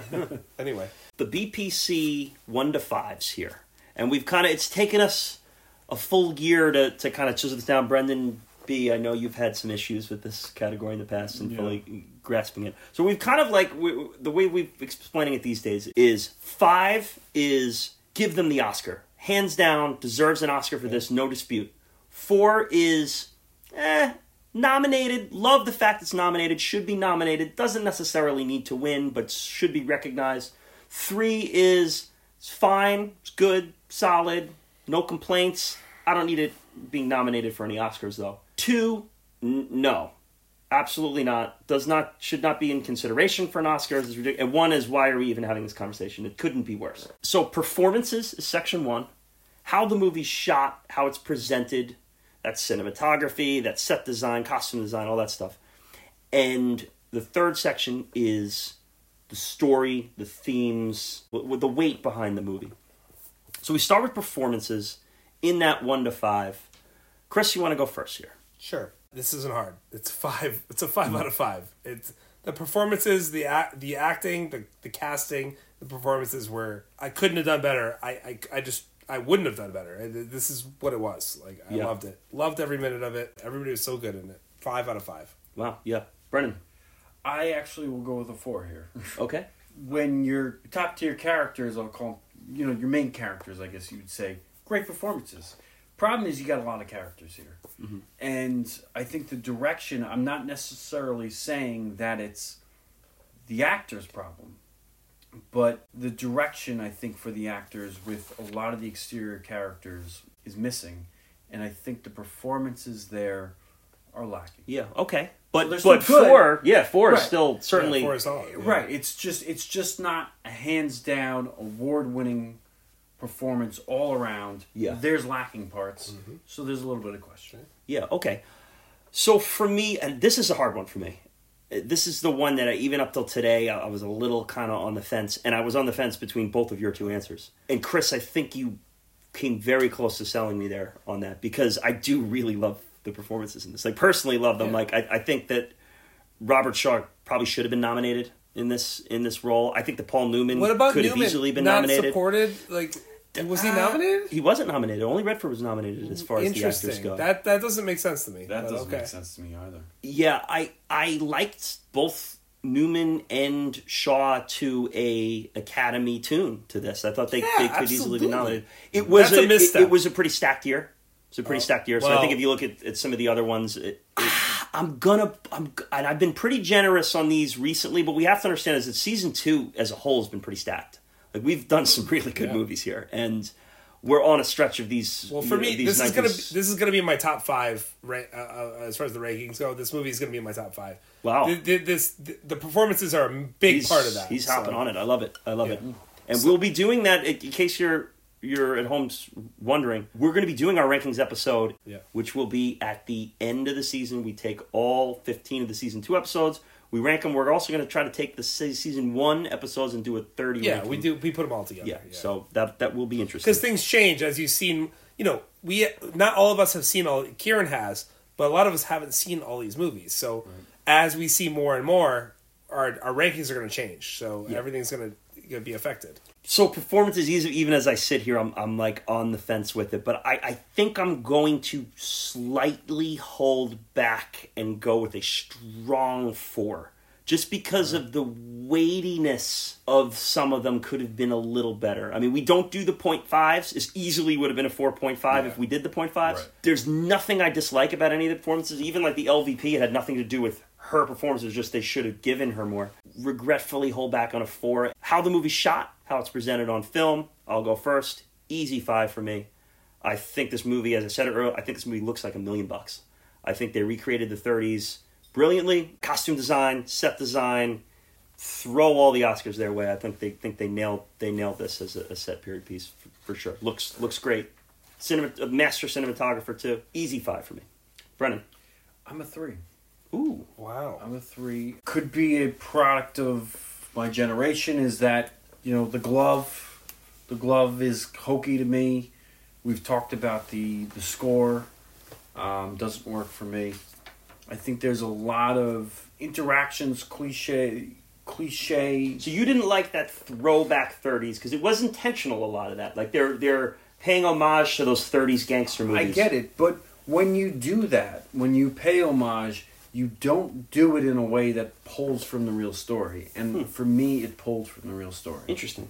One thing we didn't bring up too is um, there were. Did you notice some of the some of the scenes there weren't any extras or there weren't a lot of extras? I read about that. Yeah, it's because a lot of those like James Cagney movies, those scenes didn't use extras, so That's he right. wanted to be true Yeah. to Okay. what Yep. they would be done. So I thought that, cool. that was kind of cool. Uh, Chris, So for me, how how it's shot, I, I understand where you're coming from, Brendan, but I disagree. I, I think it's a five for me because I blame that more on the editing process, the later mm. stuff, the, the the stuff they chose to do later in post. As far as how it's shot, I was looking at more of the actual like the the over the shoulder shots, camera work, yeah. the camera work itself, and the, the the points of view that they chose to use, which was really ahead of its time, I thought, and was and fascinating. And, and by the color saturation was a big part. I noticed it immediately. I was like, wow, this is looks different than even movies of that time would look different, and I really loved it. I thought it was it was phenomenal. Um, I agree completely with all your gripes. I do. I just thought they were. I think those gripes are for another category uh, for for editing. For post? yeah, Yeah. For for it was those were choices that were made after the shooting. It, was it's done. interesting because my feeling is that post production is a part of cinematography as much as and I would I would pre- agree. pre-production. I would. You're agree right about with- that. That's true. You're right. And I would agree with Brendan, but I also liked the film editing in this movie. I thought the editing was pretty tight. Yeah. and it won for it. And I, I think we both deserved it. agree that the stylistic choices were Right. not great. But I thought And the- neither of the you like the score. And I didn't like the score. No, I think. but the score isn't part of cinematography. so I didn't- It is part of the presentation, though. I, I don't. Right. I don't. Right. I'm not like saying I hated it. I just it didn't fit for me. Yeah. and I think Brendan agrees, right? Yeah, hundred percent. So anyway, five, And- so that's a five for me. How Yeah, it's shot, was a Five for me too. I'm I'm with you on that, Chris. Brendan B is a is a little. He's a tougher scorer here. He's a, traditionally a tough scorer. The story, themes, how they're laid out, how it's told, what it means, what it says. I'm gonna give this one a, a four. It's my only 4 Mm-hmm. and it's only because again, like I started at the beginning of this, it's not easy to follow. Like if you're jumping into this movie thinking that you can just casually watch it, you can't. And I'm not saying that's the bad thing necessarily, but some of the language they, they don't always do a great job of of ex, of rolling things out in a way that you can understand. If you're going to use uh, title cards, The Wire, explanation or definition, blah blah blah blah blah. They could have done that, and I'd be like, oh, now I know what the fuck they're talking about. Like I didn't know. You don't think that'd be over over explaining a little bit too much? Yeah, though? but, we're, you- the, we're- the, but the in 2021 we're stupid. They should have known that. we're not smart. Right. You know, yeah, uh, uh, 50 years later, we are whatever it was. Uh, no, I'm joking. Uh, but no, I'm not really. We're pretty stupid. Uh, it was slightly frustrating. You know. Yeah, I don't think they expect the the viewer to know what the hook is until Yeah, they get through enough. it. I, I listen. I'm nitpicking. I I can't give it five out. You Yeah, know, you right. give You had, you perfect had some. There were some gaps there for you. Eh, just for me, it was a little harder to understand. You know. Brendan B. If we did point fives, I'd be at a three point five. We don't Yeah. though. Right, and so and so, Got a big one. which which direction do I go in? I'll push it to the four. yeah. When I think of thematically, I think what do we, you know, what do we learn here? Um, and I think the problem is not much. I mean, I mean, the main character doesn't even really learn much here. He's he's. I'll just blow it anyway. I mean, That's he- right. That's true. A little bit Nobody learned a lot. Right, You're right. Right. It's there's not a lot of insight into. There's not a lot of growth. right. You're right. The character in the beginning is the same at the end. Maybe Brendan, that's a very insight. good point. Yeah. Um, now I push it to Lonnegan's gonna keep doing the same shit he was doing. All the other guys No, are they're gonna all- keep yeah. doing the same same thing they were doing. They're all Nobody just learned gonna a find goddamn another. thing. They're all just gonna find another town. Yeah, right, right. right. The only, the only difference is Robert Redford now admits that he's going to blow his money once he makes That's right. But he has don't- that. He has that analysis of himself. insight. Yeah, right. yeah, He, insight, he at yeah. least now admits he has a problem. the reason I pushed it to the four and not to the three is that I think there's a truthful depiction of reality Yeah. in that. Yeah. In that there isn't always the payoff in the That's end. right. The payoff is literally just the money. Yeah. And there is no real internal. Sometimes payoff. people don't learn anything. right They keep right. doing what they do. They just keep doing the con, and the con Yeah. for them is good enough. And and thematically, maybe that's the point: is that There's individuals in the world where the con is enough, and they don't need any building in themselves. Brendan, you just So won. that's- You just won that. You just won that uh, argument. Yeah, that was good. I Okay. I completely agree. You're absolutely right.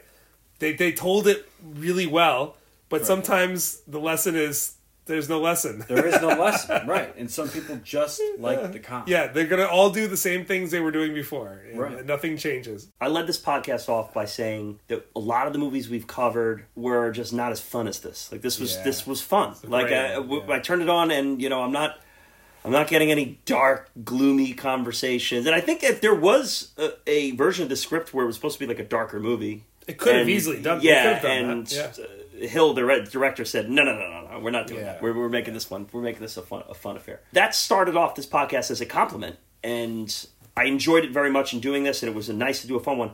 But that is going to work against it in this category, unfortunately, because I think this movie lacked weight, and it lacked themes, and it lacked, dare I say, depth. It just was. I, as a viewer, personally like the weightier movie. I like something that makes me think and feel and contemplate and di- sink my teeth into.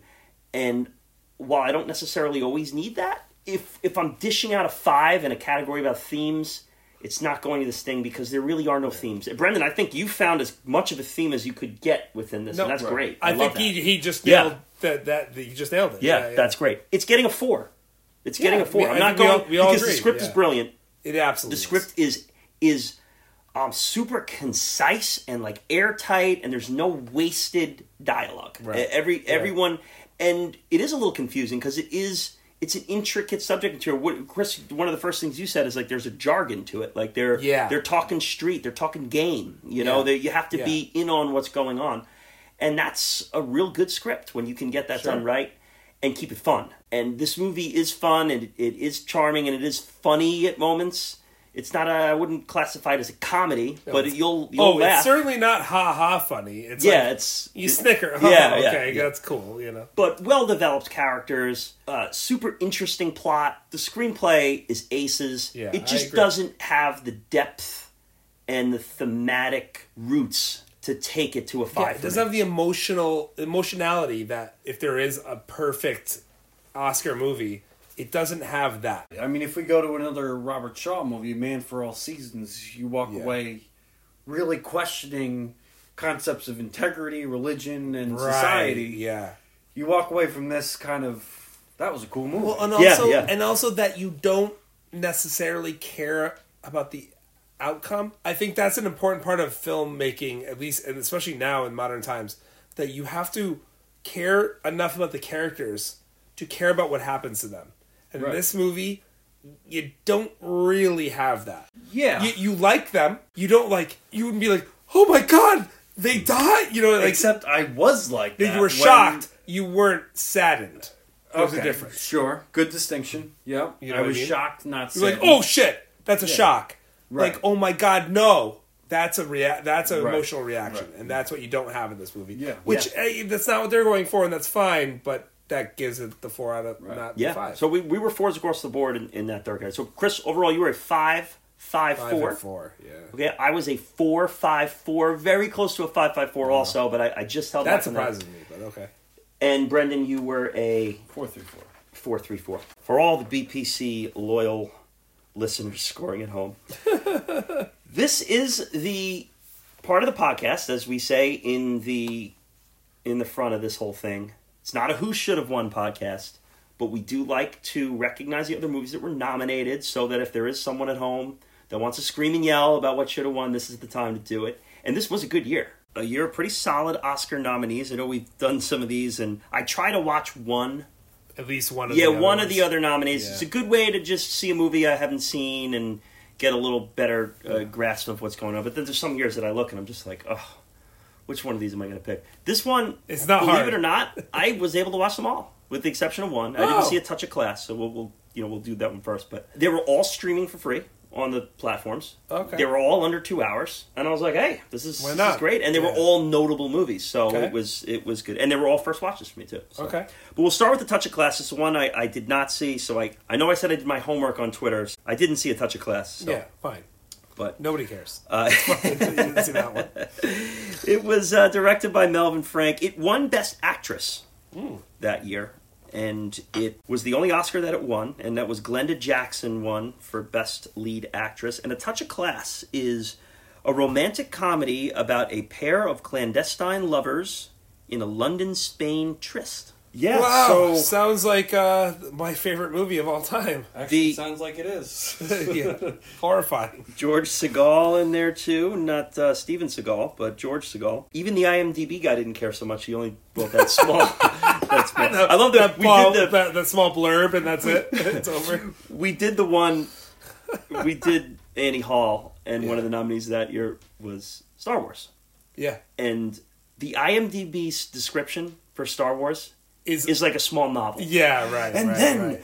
they travel with a Wookiee named Chewbacca, and they board the Millennium Falcon, and they go to a planet where Endor, and on Endor they meet the Ewoks, and then they go about and Yeah, do the. yeah. It's just like, all right, this guy who was assigned to this cares a little too Yeah, much about Star. Wars here. But no, I know, Chris, you said that no one cares, but that's not true because we did receive a question about a touch of class. Oh, Oh, is boy. it is it Catherine Short? It's Catherine Zeta Short, indeed. Oh. Yes, she asked. Uh, she asked one of the questions. So I knew when I I knew when I said that I did my homework. I should have known that the first question would be about a touch of class from Catherine Zeta Short. You can check out Zeta Short's podcast, Three Hundred Passions. Uh, I've been a guest on that one. I think our episode on Ivanhoe just aired. We have uh, Grant Z was on as well. Artie B was on. Joey R. It's all been on. Catherine goes through all of the movies that were up for the AFI Top 100 Passions list. Good. cool. It's That's a, cool concept. yeah, and their their movies are very they just range, and you get some some rom coms from the 20s right up to True Romance, right up to yeah, wild. yeah. So it's a ve- very interesting. True Romance is on there, huh? That's that's fun. That's interesting. So Catherine Zeta Short asks, "Did Glenda Jackson deserve to win Best Actress for A Touch of Class?" So I didn't see A Touch of Class.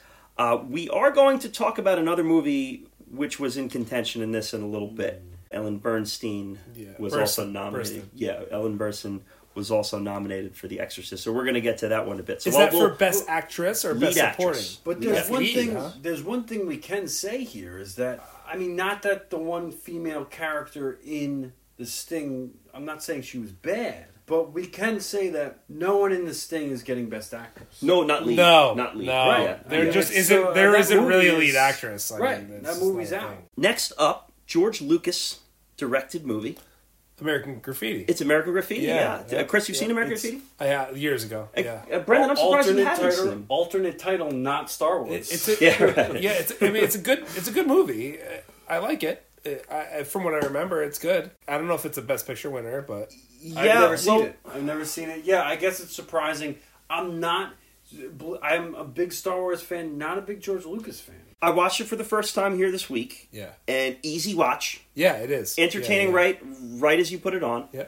It was market corrected by Dazed and Confused for sure. I mean, there's no, there's no doubt. I mean, it's it is Dazed and Confused Yeah. only in the early '60s instead of the '70s. and not and not honestly not as entertaining. I like well, Dazed Dazed and Confused yeah, is awesome. more entertaining. Yeah, It Linklater just- just, it crushes it with that. He clearly drew all his Oh, influence from American absolutely. Graffiti, so you It's- can't. it's almost- yes, you.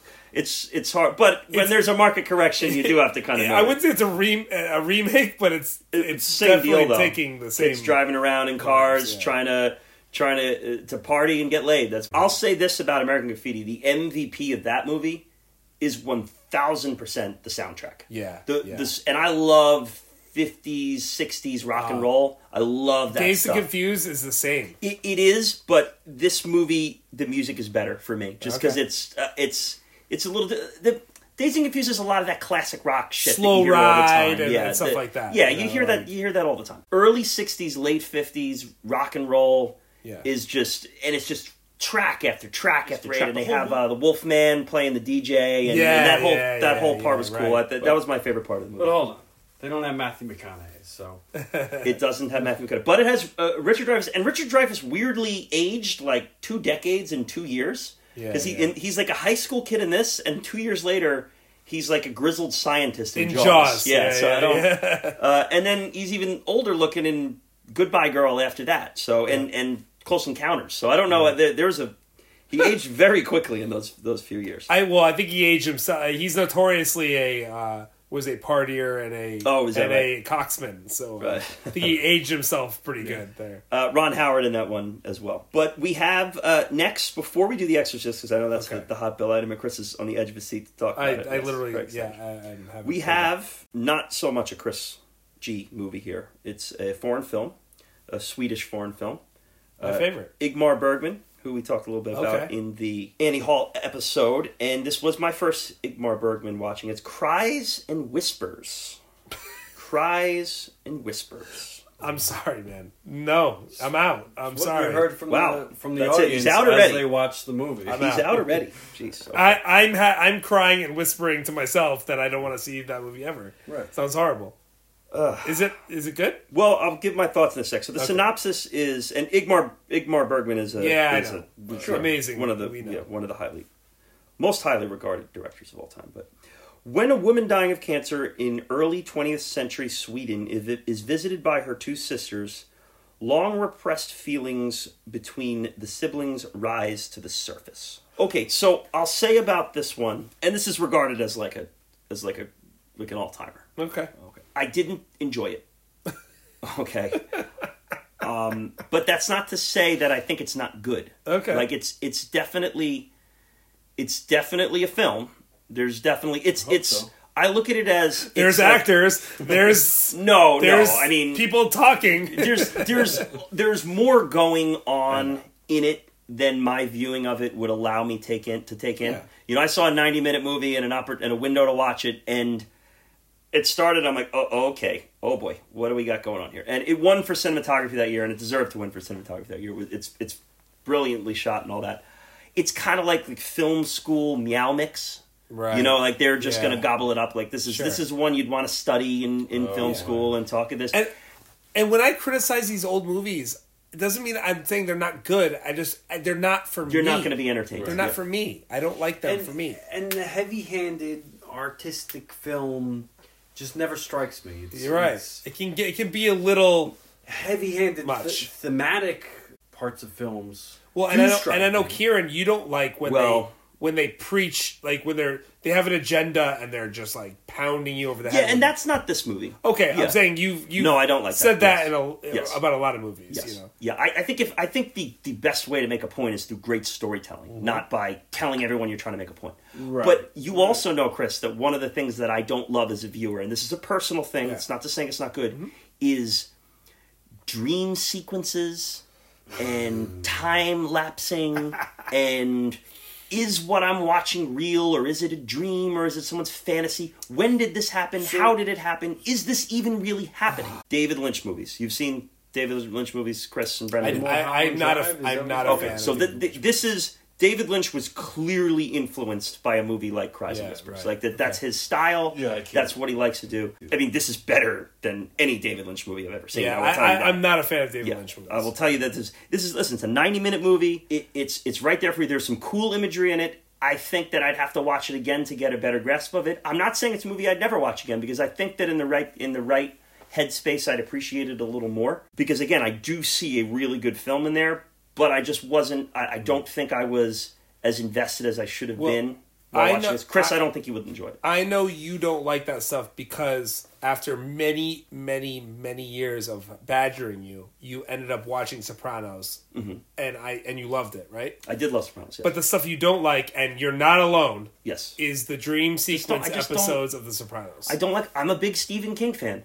Stephen King decides to every once in a while have a chapter of a character having a dream. I don't Yeah. like that. To me, that's a filmmaker or a writer just having fun for himself. Yeah, like, yeah, yeah. oh, this is where I get to just flex my and, and creativity. you have to you have to And- then interpret what is Yeah. going on. Yes, it's Yeah, yeah. self-indulgent. It's insisting upon itself. But we'll carry on to our Godfather. Yeah, episode. you're. I But- I agree with you in that. I, I don't enjoy that Now, in general. I- I've said a lot here, and I don't want it all to be interpreted as a degradation of Cries and Whispers. I think Cries and Whispers is really, and honestly, honestly, Chris, I think it's a movie that Jasmine might watch and be like, "Oh my god, this is Oh, genius." Okay, is that might be one we'll check out. Yeah, so uh, I don't, and it's again ninety minutes. It's far. It's you have to be into. This. I'm into subtitles. I watch every movie with subtitles. My wife days, so- is somebody that likes to sit there and analyze every detail and and and figure out what they're trying to say. I don't always enjoy that. Yeah. Sometimes I'm like, I just want to live my life and enjoy it.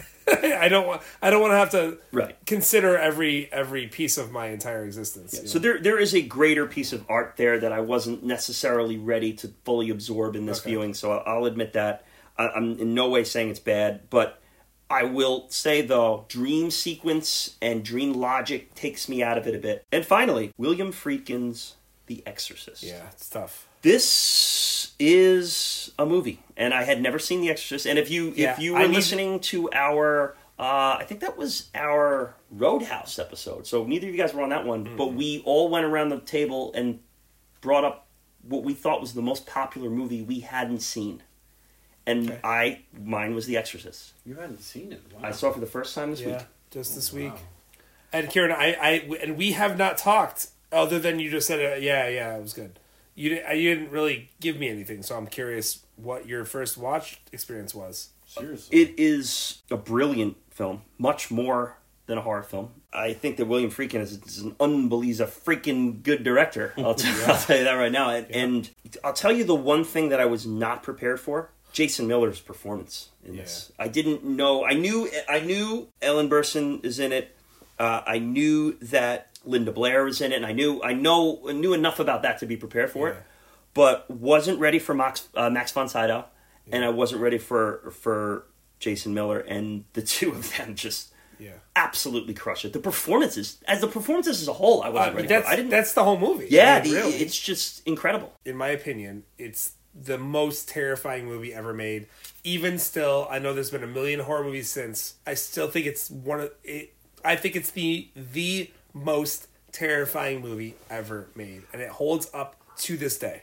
I, to me, I agree with you. I will never forget the first time I've seen that movie, and I was young when I saw it. it's an that. experience that you'll never forget in a good way. Also, in a it, it, it sticks with you for it sticks with you. It Right. doesn't go away. Being a Catholic that has that extra kick. To I it. don't know what that's like. and I'm curious what right. that's like. Yeah, I mean, I I felt like that gave an extra kick. I was in junior high school when I saw it. Yeah. Her walking up the stairs. I know that's a classic scene, but her walking You up mean the the, stairs, the crab walk? crab walk. You know the that's stairs. not part of the original movie. That Oh. was not in theaters. That was added a scene they took out because they thought it would Be too scare scary. people too much. They took it out and they put it back in later. Okay. Uh, so that wasn't what was shown in the theater. Okay. Can you imagine? It was too scary. I mean, that that I That think that's the the scariest- the most that was the, the scariest, part of the movie. scene ever, I agree. The practical effects, I love. I've talked about this in the, Absolutely, in the past. Yeah, no I hate CGI. CGI. I hate green screen shit. The Pea soup. um, the neck, you know, the neck Yeah. twisting, and the pea soup, and the mm. vomit, and oh, the sound. the sound. The sound in this movie Oh, is just. Yeah. it's just brilliant, and it Well, won for sound. It was one of its. The, the, I was gonna say the Sting lost for sound because The Exorcist won for sound, and Right. damn right they should have. The the talking backwards thing, the in tongues or Oh whatever. my gosh. I mean, all that stuff. It won two. It won two Oscars: sound, as as Chris mentioned, and adapted screenplay. I know you saw it later in, in life, Kieran, so it might not affect you the same way, but it, I I still find it terrifying. I don't want I don't want like to watch it alone. Like if I when I rewatch oh it, no. And and if I watch it, I have to go to sleep with lights on. I know. and you know, you know, you said you you reference your your religion and I I don't have a lot of spirituality, but let me tell you, that movie scares me all the same. And you know, it like makes you think of a little it, bit. it Yeah, kind of does. like- I'll be honest. It, Yeah. it scares the goddamn bejesus out of me, and, and it, it- it's also the the lore behind the movie is really important. Cast and crew, you know, died, have had horrible experiences in life. How does Linda Blair not get nominated? For, She was nominated, uh, How, did- okay, so for best actress, supporting actress. How is that? Sup- hmm, that's interesting. Who wins best? She's the main part of the movie, though, right?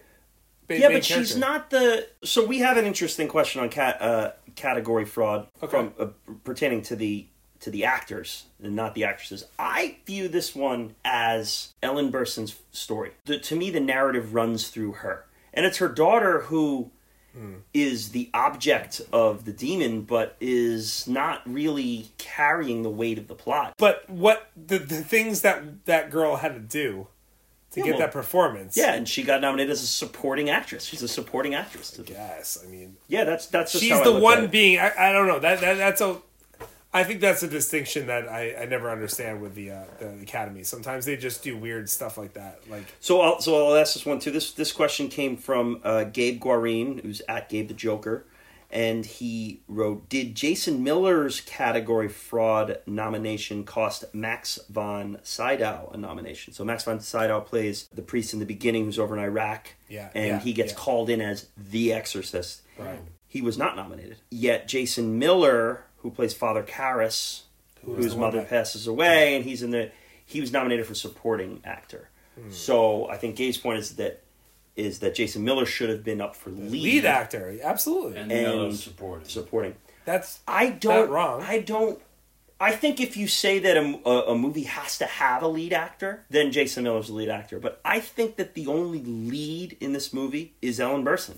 That that's that, Okay, that- there's a lead actress. There's a lead actress and, And it's her no story, and then there's supporting Yeah. people around Yeah, her. That's I mean- how I viewed it. I That's mean- how the, the Academy played it. Kieran, there are, there are a lot that. of people that would that would argue and have argued that there should not be a distinction between actress and actor. That should be It's an ongoing Best debate. actor, and best if think you- we've actress, discussed that and if you in the if you if you create a Twitter best, account and go on know. there, you'll see them arguing about it Yeah. every day. best supporting actor, best uh, lead actor, and that's it. That just that's what it is.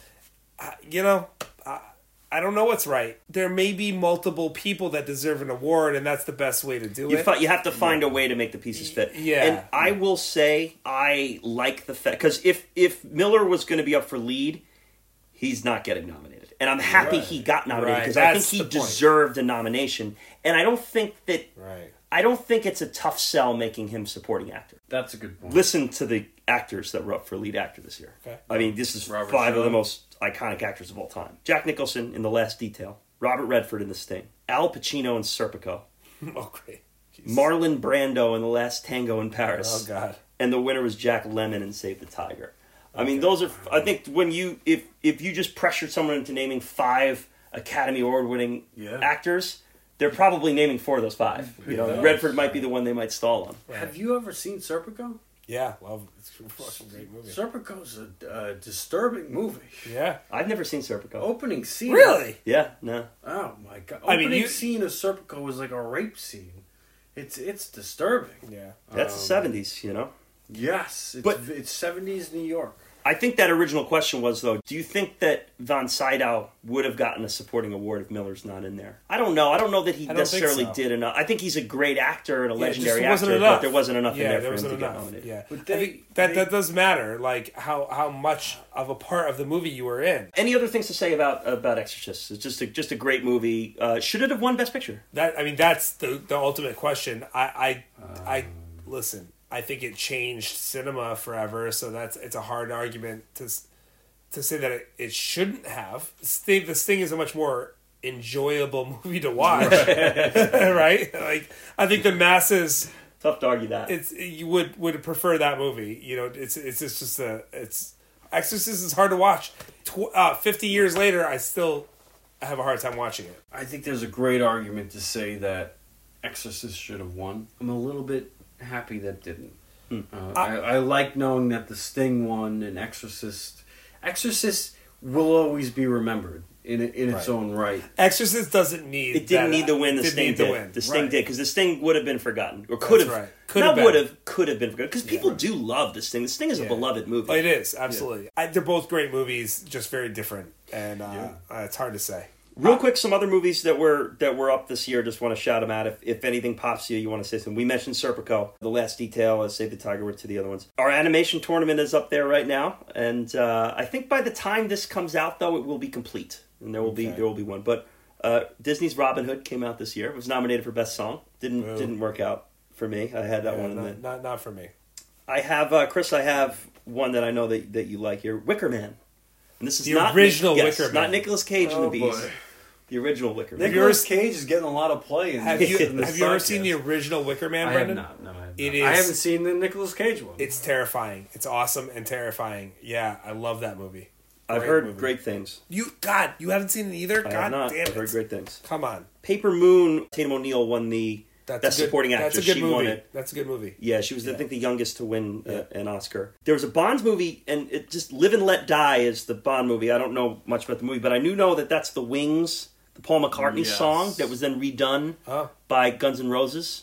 Oh, live and let Da-da-dun, die. Yeah, yeah, that's great. I like just that never cover. connected that that was a Bond song. Oh, you didn't realize that? yeah, Yeah, but yeah, I mean, it makes total sense now. Clint Eastwood, got to throw it out there. High Plains Drifter, Never seen hmm. it. Western, directed and starring Clint Eastwood, and we have a Marty Scorsese Mean Streets. You know, you and I love that movie, right? You've seen it. Yes, yes, And our guy Richie Aprile in that one. Yup. Yep. Yep. We always bring that up from Sopranos. Yeah, so the Twitter questions, I have just have a couple more before we say goodbye. And I did open this up to not just the Sting, but also uh, the frontman of the police, Sting, as well as former WCW champ, Sting. and we did get a question from our very own Grant Z. And he said, Do you think, and this would be the WCW version of Sting, Brendan, I'll let you field this question. Do you think Sting's change into the Crow look was an artistic choice, or uh, was that him just keeping up with the times? I get very weary whenever we talk about professional wrestlers being artistic. So I'm, so I'm gonna go. He's keeping up with the times. Okay, and I'm showing Chris here clips of both the Oh my god. bleach blonde, what is this? the bleach blonde surfer Sting versus the Crow Sting, who's coming down from the rafters. I'll be there. honest with you. I, d- I don't. I just don't get the appeal of this. But uh, okay, Right. you're all good, man. Like I think it's fair to say he was keeping up with the times. But Was the that the- NWO, was it the this is- 90s? was the late '90s, the peak of, of wrestling ratings. so, he's he's ripping off the movie The Crow. I guess. He ripped off the look, yeah. The look, I guess he, right, the, right. the look, and the NWO was invading, and he was the lone guy. So he thought them. it was a good idea to do a performance, a big performance stunt where he came from the ceiling. him or his bosses. When yeah. the guy who played the crow also died from a horrible accident.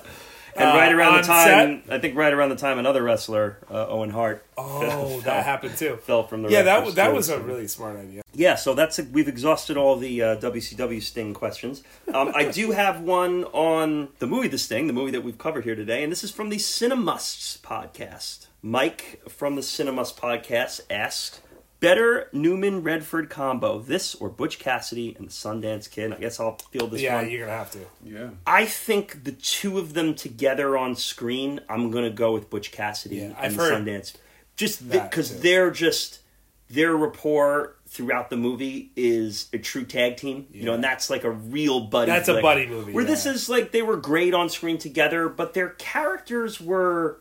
They kind of had separate motives a little bit. I guess they had the yeah. same uni- unilateral motive, but they were doing their own things. Yeah. Whereas Yeah. Butch Cassidy and the Sundance Kid is a journey of the two From what guys. I've read, Right. people are the, the Butch Cassidy uh, is a, a beloved buddy duo. And uh, he writes, uh, uh, uh, he also just finishes with excited for the show, love this one in, in, Cool. in the movie. So, yeah, you can check out Cinemus. They're a great podcast. I like them a lot there.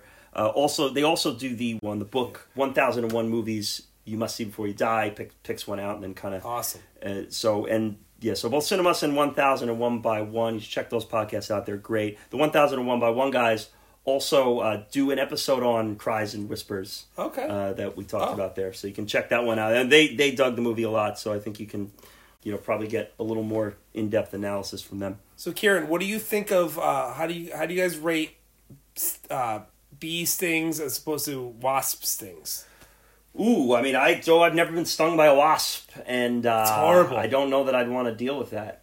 I don't know that I've been stung by a wasp either. I- or if I would know. the Well, I have, and bee I would take bees 10, 10 out of ten Bees? times. Wasps are well, they keep stinging. That's the problem there. If you Uh, could choose your own personal hell, you'd choose bees over wasps. Absolutely. Well, bees sting you once mostly, and then they go they go and die. You know, the wasp just keeps going at you. It's, Yeah. It's a, Uh, so I guess before we go, and the rankings episode is coming up, but I guess we should ask in a one to ninety two scheme, where do you think this thing is going to end up, guys? for me, it's gonna be. I don't know exactly. I have to go through everything, but uh, at least in my top ten. Wow, It, it you was really enjoyed this I one, loved it. Yeah. I fucking loved it. Wow. It was awesome. Brendan. What do you think? Uh, I got magic number 20, 21. Well, you had it pretty highly rated too, so you love to stick the movie in the ratings and then just throw it up the up Well, the rankings. So, so I was thinking about that because you made a comment about it earlier, and if you choose an individual aspect of a movie to rate it, it's going to get scrutinized